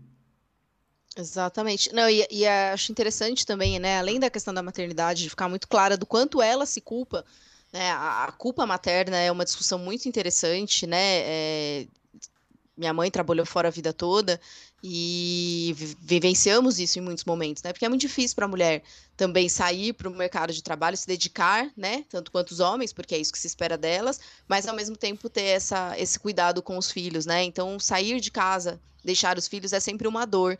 E eu acho que essa culpa fica muito clara ali, né? Apesar dela ter tido o um momento de sair e, e, e essa questão, isso ali fica muito claro. E mais do que isso, né? O fato de ser uma mulher sozinha, ela se sente com medo em muitos momentos. E esse, e esse medo se reflete por ela ser uma mulher sozinha. Se ela tivesse com um homem, com um marido, com um namorado, isso não aconteceria da mesma forma, né? Ela é ameaçada em vários momentos. E isso só acontece muito provavelmente porque ela estava sozinha. É muito comum na rua, né? A pessoa tá passando, a mulher tá passando, o cara mexe, fala, ah, não sei o quê, né? Fala alguma coisa, uma bobagem. E aí aparece um cara do lado, tipo, namorado. Opa, desculpa cara pede desculpa pro homem, homem, pede desculpa pro dono daquela mulher, né? Então ela passa por situações ali de, de perigo, de medo, por ela estar sozinha. E, e, aí mostra, assim, além da questão da maternidade, né, o lugar da mulher na nossa sociedade hoje, em que uma mulher solteira ou sozinha, né, é vista como menos valiosa do que uma mulher que tem um homem. Isso aí, na questão da tia da Nina e na questão da própria Nina, isso também se, se mostra, né, o quanto aquela relação de ter um homem, de ter um companheiro, de ter alguém que zele por elas, é necessário numa sociedade como a nossa. Né? Os homens é que a ameaçam em vários momentos. Né, tem uma cena lá do carro que ela chega, que ela até confundiu, nem era o carro dela, tipo, amiga sua louca. Mas, enfim, é, que ela fica com medo, né? E, e ele, ele se põe no papel de. E aí, voltando lá pro ataque dos cães, né? Ele se põe naquele papel de macho alfa, os jovens ali, e se sentem mais poderosos, se sentem donos daquela situação e, e se aproveitam disso. E ela fica claramente com medo e assustada, né? Então, isso é, é, é é, é, quando a gente fala do medo das mulheres, do medo de ser mulher na nossa sociedade, é, é, é, disso que a gente está falando, né? Então, é, quando os homens falam, ah, eu também tenho medo. É, tem, tem medo de ser assaltado, talvez de alguma violência urbana, mas o medo que as mulheres sentem diariamente quando saem de casa é esse, é esse medo, né? Dessa dominação, desse poderio masculino que, que, que ainda hoje a gente presencia, né? Então, eu acho muito relevante essa mostrar isso, né? Mostrar, porque é uma realidade, a gente está tentando mudar, enfim, acho que graças a Deus aí temos muitos homens conscientes disso e, e, transformando a realidade, mas ainda acontece. Então, a gente precisa mudar isso, né? Para que as mulheres não tenham medo de estar sozinha em algum ambiente e que as mulheres não tenham medo de deixar seus filhos com outras pessoas e dizer eu vou me divertir, eu vou curtir, vai, mas, mas vai fazer o quê? Não te interessa. Vou me divertir, vou ser feliz. me erra, né? Então, essa, essa liberdade realmente para as mulheres que ainda não foi conquistada como poderíamos pensar que tivesse sido. É isso aí, ó. Vou ler os comentários aqui da galera. O Rodrigo, ele desembestou a falar um monte de comentário incrível aqui, que agora já estão fora de contexto e aí vai ser mais legal ainda, ó. Estamos aí para ficar sempre em segundo lugar em uma competição de dois. É, ele com a esposa dele. Ah, ele, é, essa competição não é. tem como você ganhar, mas se esforce para isso. O importante é isso. E é, ele falou: Mr. Catra nunca abandonou seus filhos. Fica aí o Olha curiosidade. Aí, um exemplo. o corte, né? Vamos fazer cortes do Cine Bebê. Fica aí. Mr. Catra nunca abandonou seus filhos. A Lélia Cremona comentou: perfeito, Maíra. A Maíra ela não ah, costuma errar só. aqui, Obrigada, tá? Quem faz Lélia. isso sou eu. E a Paloma Castro falou: Gente, tô adorando vocês, surpresa com o Cine Bebê. Que legal! Seja bem-vinda aqui e volte sempre. Todas as sextas-feiras, às 19 horas, estaremos aqui falando sobre o a, filmes, filme da semana. E você pode entrar no nosso grupo do Teams. Procura lá Cine Bebê, ou você procura Roari Moraes ou Maíra Lovison, que a gente te coloca no grupo. Então lá a gente fica discutindo os filmes, a gente avisa a galera qual vai ser o filme da semana. Depois eu pego aqui para avisar qual que é o da próxima semana, né, Maíra? Que eu não lembro, para falar a verdade. e tem no, tem no Spotify também. Paloma, e obrigada, Lélia, obrigada por, terem, por estarem aí. Tem no Spotify, lá no canal Não Sou um Robô. Tem lá os nossos episódios antigos aí também, que a gente falou de outros filmes. Tem uns episódios mais leves, tá? A gente não pega pesado sempre. Exatamente. Mas, né, tem lá do, do Gremlins, tem umas coisas mais suaves lá pra gente se divertir, se distrair. Mas realmente, é, esses dois filmes de hoje mereciam ser, merecem ser falados, né? Por estarem ocupando um espaço importante no Oscar e especialmente por trazerem essa, essa dicotomia da nossa realidade, ainda esses papéis sociais masculinos e femininos que precisam ser questionados, né? Independente do, do certo, do errado, mas que a gente reflita sobre aquilo que a gente está fazendo e se realmente a gente quer ser daquele jeito, né? Que as mulheres possam ter cabelo curto e não pintar a unha e não arrumar o cabelo e ser quem elas quiserem ser e que os homens possam deixar o cabelo crescer à vontade, né? E falar de amor e abraçar os amigos e dar beijo e que a gente possa ser quem a gente quiser ser, independente do gênero que a gente nasceu ou da nossa orientação sexual, né? Então eu acho que essa busca é importante, esses dois filmes trazem essa realidade realmente para que a gente possa é, melhorar, né, como sociedade. O Rodrigo falou que depois desse episódio vai ter que ver um filme do Adam Sandler. é verdade. Um filme para é... não pensar em nada, né? Só não assiste Total. o clique, tá? Que o clique é golpe. Você vai, acha que vai dar risada e você sai chorando. Não assista o clique. Mas, ó, sigam o conselho do Rodrigo. Surra de like. Deixa o seu like aí, o pessoal que tá chegando, se inscreve no canal. Obrigado aí, Rodrigo, pela força. E, Maíra, antes da gente encerrar o nosso papo aqui sobre a Filha Perdida, eu queria falar sobre a Jessie Buckley, que é a atriz que interpreta a Leda mais jovem. Porque falar que a Olivia Colman é brilhante é chover no molhado, né? Porque ela é incrível, eu sou apaixonado pela Olivia Colman, ela é daquelas atrizes que quando eu vejo em tela, eu já tô em casa, sacou? Ah, hum. beleza, vai ser bom, vai ser bom. Na pior das hipóteses, ela vai me entregar uma atuação brilhante. Olivia Colman é isso, é, é, jogar, no, jogar em casa, né? Jogar no seguro. Agora, Jessie Buckley, eu confesso que a minha ignorância cinematográfica é, eu não conhecia ela não. Eu não me lembro de ter visto nada com ela. Ah, só uma curiosidade que eu não falei do outro filme que eu falei, eu disse que eu ia dizer e não disse. Fica gravado, eu não quero ficar devendo. A, atriz que aparece, que está no elenco também, é a Thomasin, a Thomasin Mackenzie, que ela faz a Lola, que é uma das é aquela empregada mais jovem que de vez em quando fica brincando com o Pete. Essa atriz é incrível, incrível, incrível.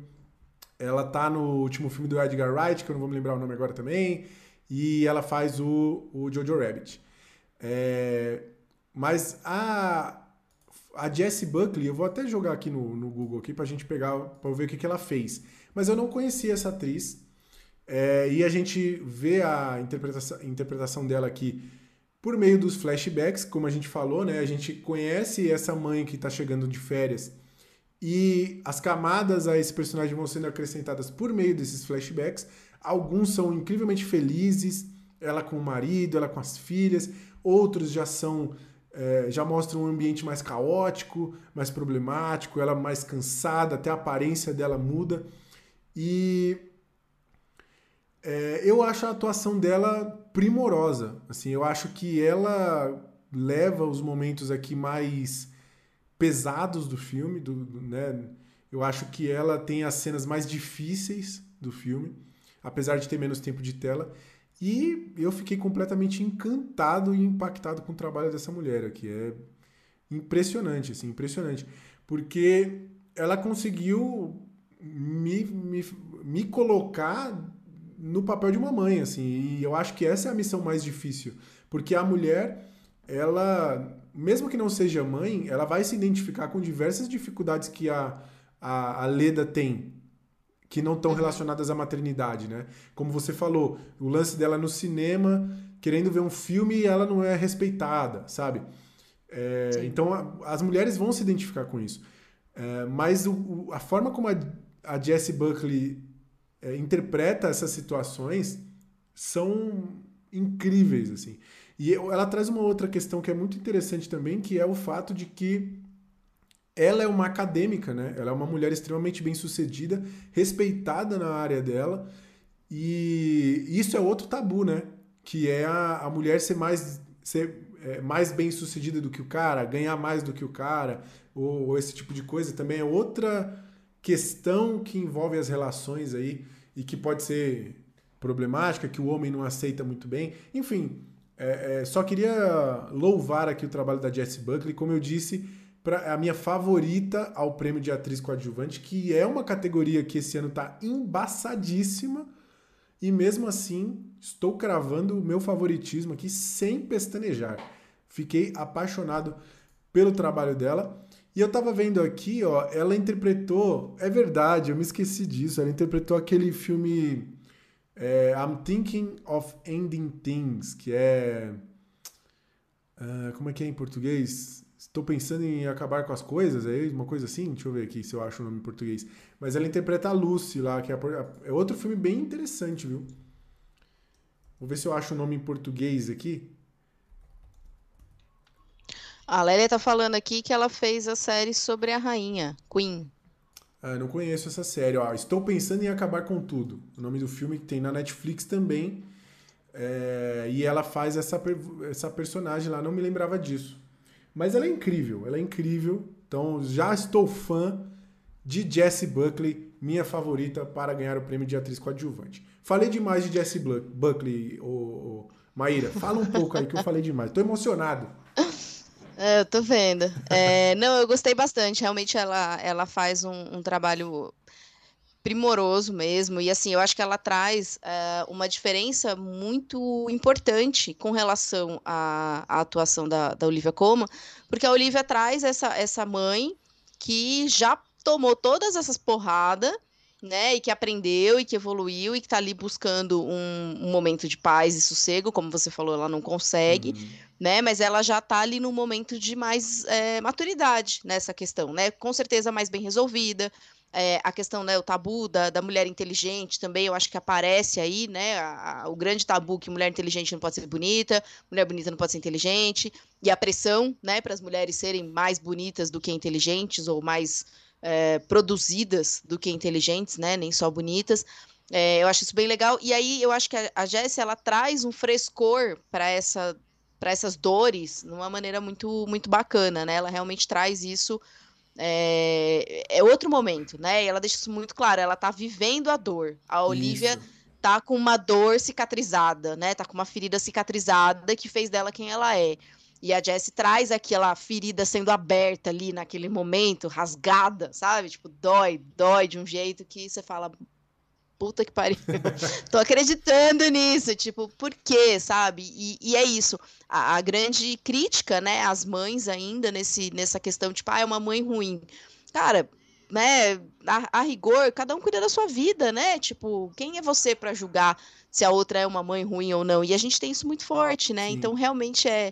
para ela chegar naquele ponto, né, de sair, de falar, não, não quero, quero viver minha vida, a história com o cara. E, e aí, assim, né, vai viver uma história, com certeza depois é muito julgada, ah, porque deu errado, tá vendo o que você fez, você largou suas filhas e blá, blá, blá. E a Olivia já traz essa maturidade, essas dores já acomodadas, né? Enquanto que a Jessie é, traz isso muito latente. É. Eu gosto bastante Eu, também. É, Acho sensacional. É legal o conflito. São dois conflitos diferentes, como você falou, né? A Leda da Olivia Colman lida com o conflito de tentar buscar a paz em meio àquela culpa que ela carrega. Já a, a Leda jovem, como você falou, ela ainda está vivendo a dor, então ela é, uma, ela é um conflito de frustração, cansaço, mas de ambição. Você vê que ela tem ambições ainda profissionais, né, ambições pessoais, ela, ela tem sonhos, ela almeja coisas e você vê como ela vai sofrendo aí para lidar com todas essas coisas, todas as escolhas e tô completamente apaixonado por ela e por esse filme aqui, de verdade. Eu, eu vou dizer que eu gosto um pouquinho mais desse filme do que o Ataque dos Cães. Estou sendo leviano? Ah. Não sei. Gosto um pouquinho mais. a Olivia Colman fez a série The Crown. É, a, a tá Olivia tá Colman fez The Crown. É isso tô ligado. É. Não, mas é, é realmente, eu acho que o, o, elenco trouxe aí muito. E assim, eu, eu, eu, eu, eu fico dividida também, mas eu também tendo a, a gostar um pouco mais da Filha Perdida por, por, por aproximação e por enfim, por, por gostar mais do universo, né, uhum. tipicamente feminino, digamos assim, e por entender essas discussões muito relevantes, apesar das outras sobre masculinidade, né, orientação sexual e tudo mais, também ser essa, essa me pega mais. Então, é, eu, eu, eu tô, tô nessa também, me, me puxa. Fiquei mais impactado com essa, eu acho, pensando por mais tempo.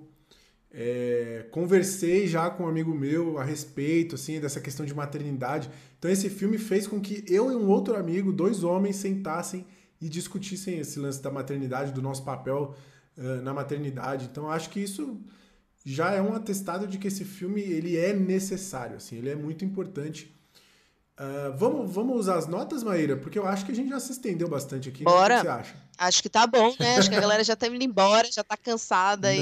Esses dois não param de falar bosta não aí. Não desistam da gente, galera. Ó, Maíra, eu queria que você desse sua nota primeiro. O que, que, será? Tá que, que nota que será? Ai, gente, que será? Que nota que eu vou dar, né? Imagina. não, pra mim é, é, é My Precious total. É, eu acho que é realmente uma é de uma relevância uh, cinematográfica e social indiscutível. Então, para mim, é, eles foram longe, uhum. eles foram além, eles entregaram algo que realmente é, provoca. E aí, os números né, da, da, da, do público reflete isso. As pessoas não gostam de ser é, incomodadas, provocadas, questionadas. As pessoas querem a leveza, querem o Adam Sandler, né? E querem dar risada e, né? Porque clique pode ter seus momentos, mas meu, tem aquela cena icônica, né? Dele peidando na cara do chefe, que gente, vamos combinar que aquela cena é maravilhosa. E então assim, é a galera que é isso, entendeu? A galera quer dar risada, então é, é totalmente compreensível, mas eu acho que traz uma reflexão muito relevante, muito relevante e provoca. E se provoca, já mexe, então é, é, é My Precious total.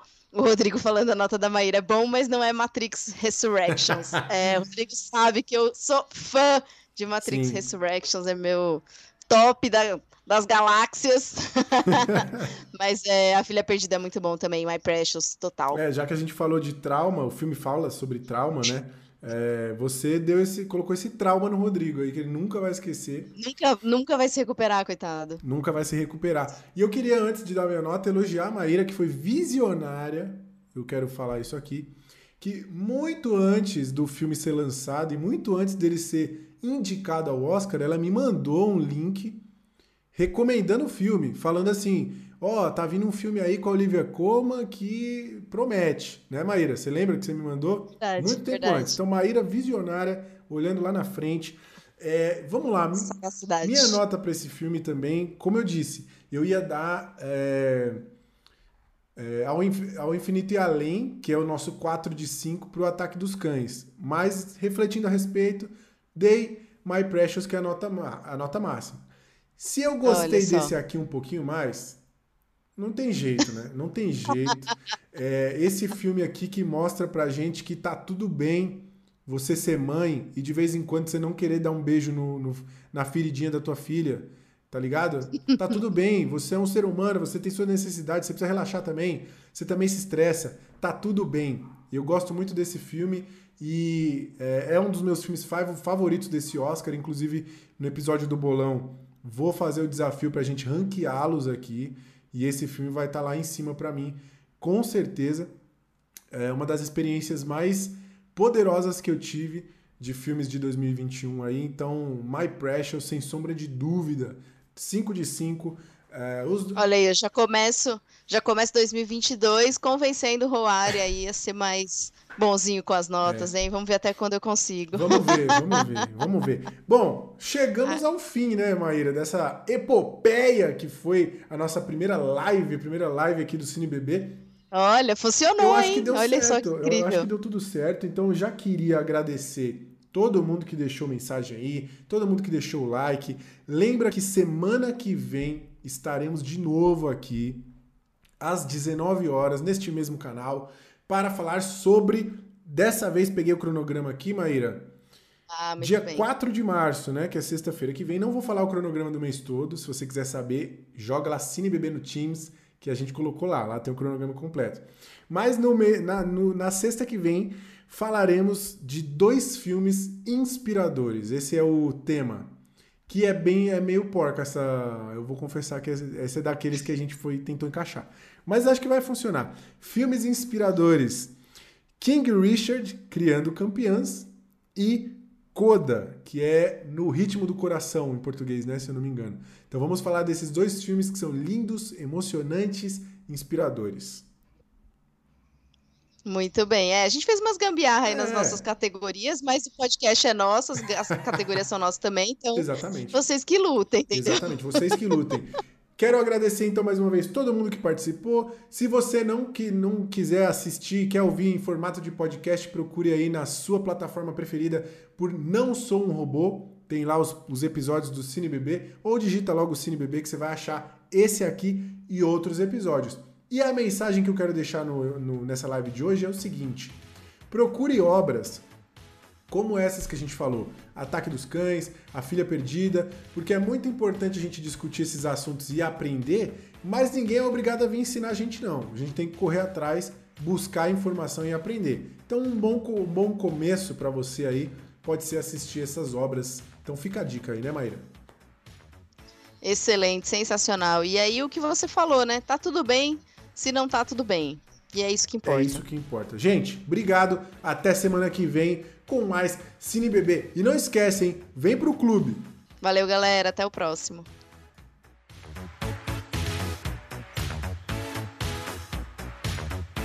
Esse podcast é uma produção da equipe de comunicação da Diretoria de Tecnologia do Banco do Brasil, apenas para fins internos. Para conhecer mais o nosso trabalho, siga a gente no Instagram, arroba ComunicaTIBB e se inscrevam no nosso canal do YouTube.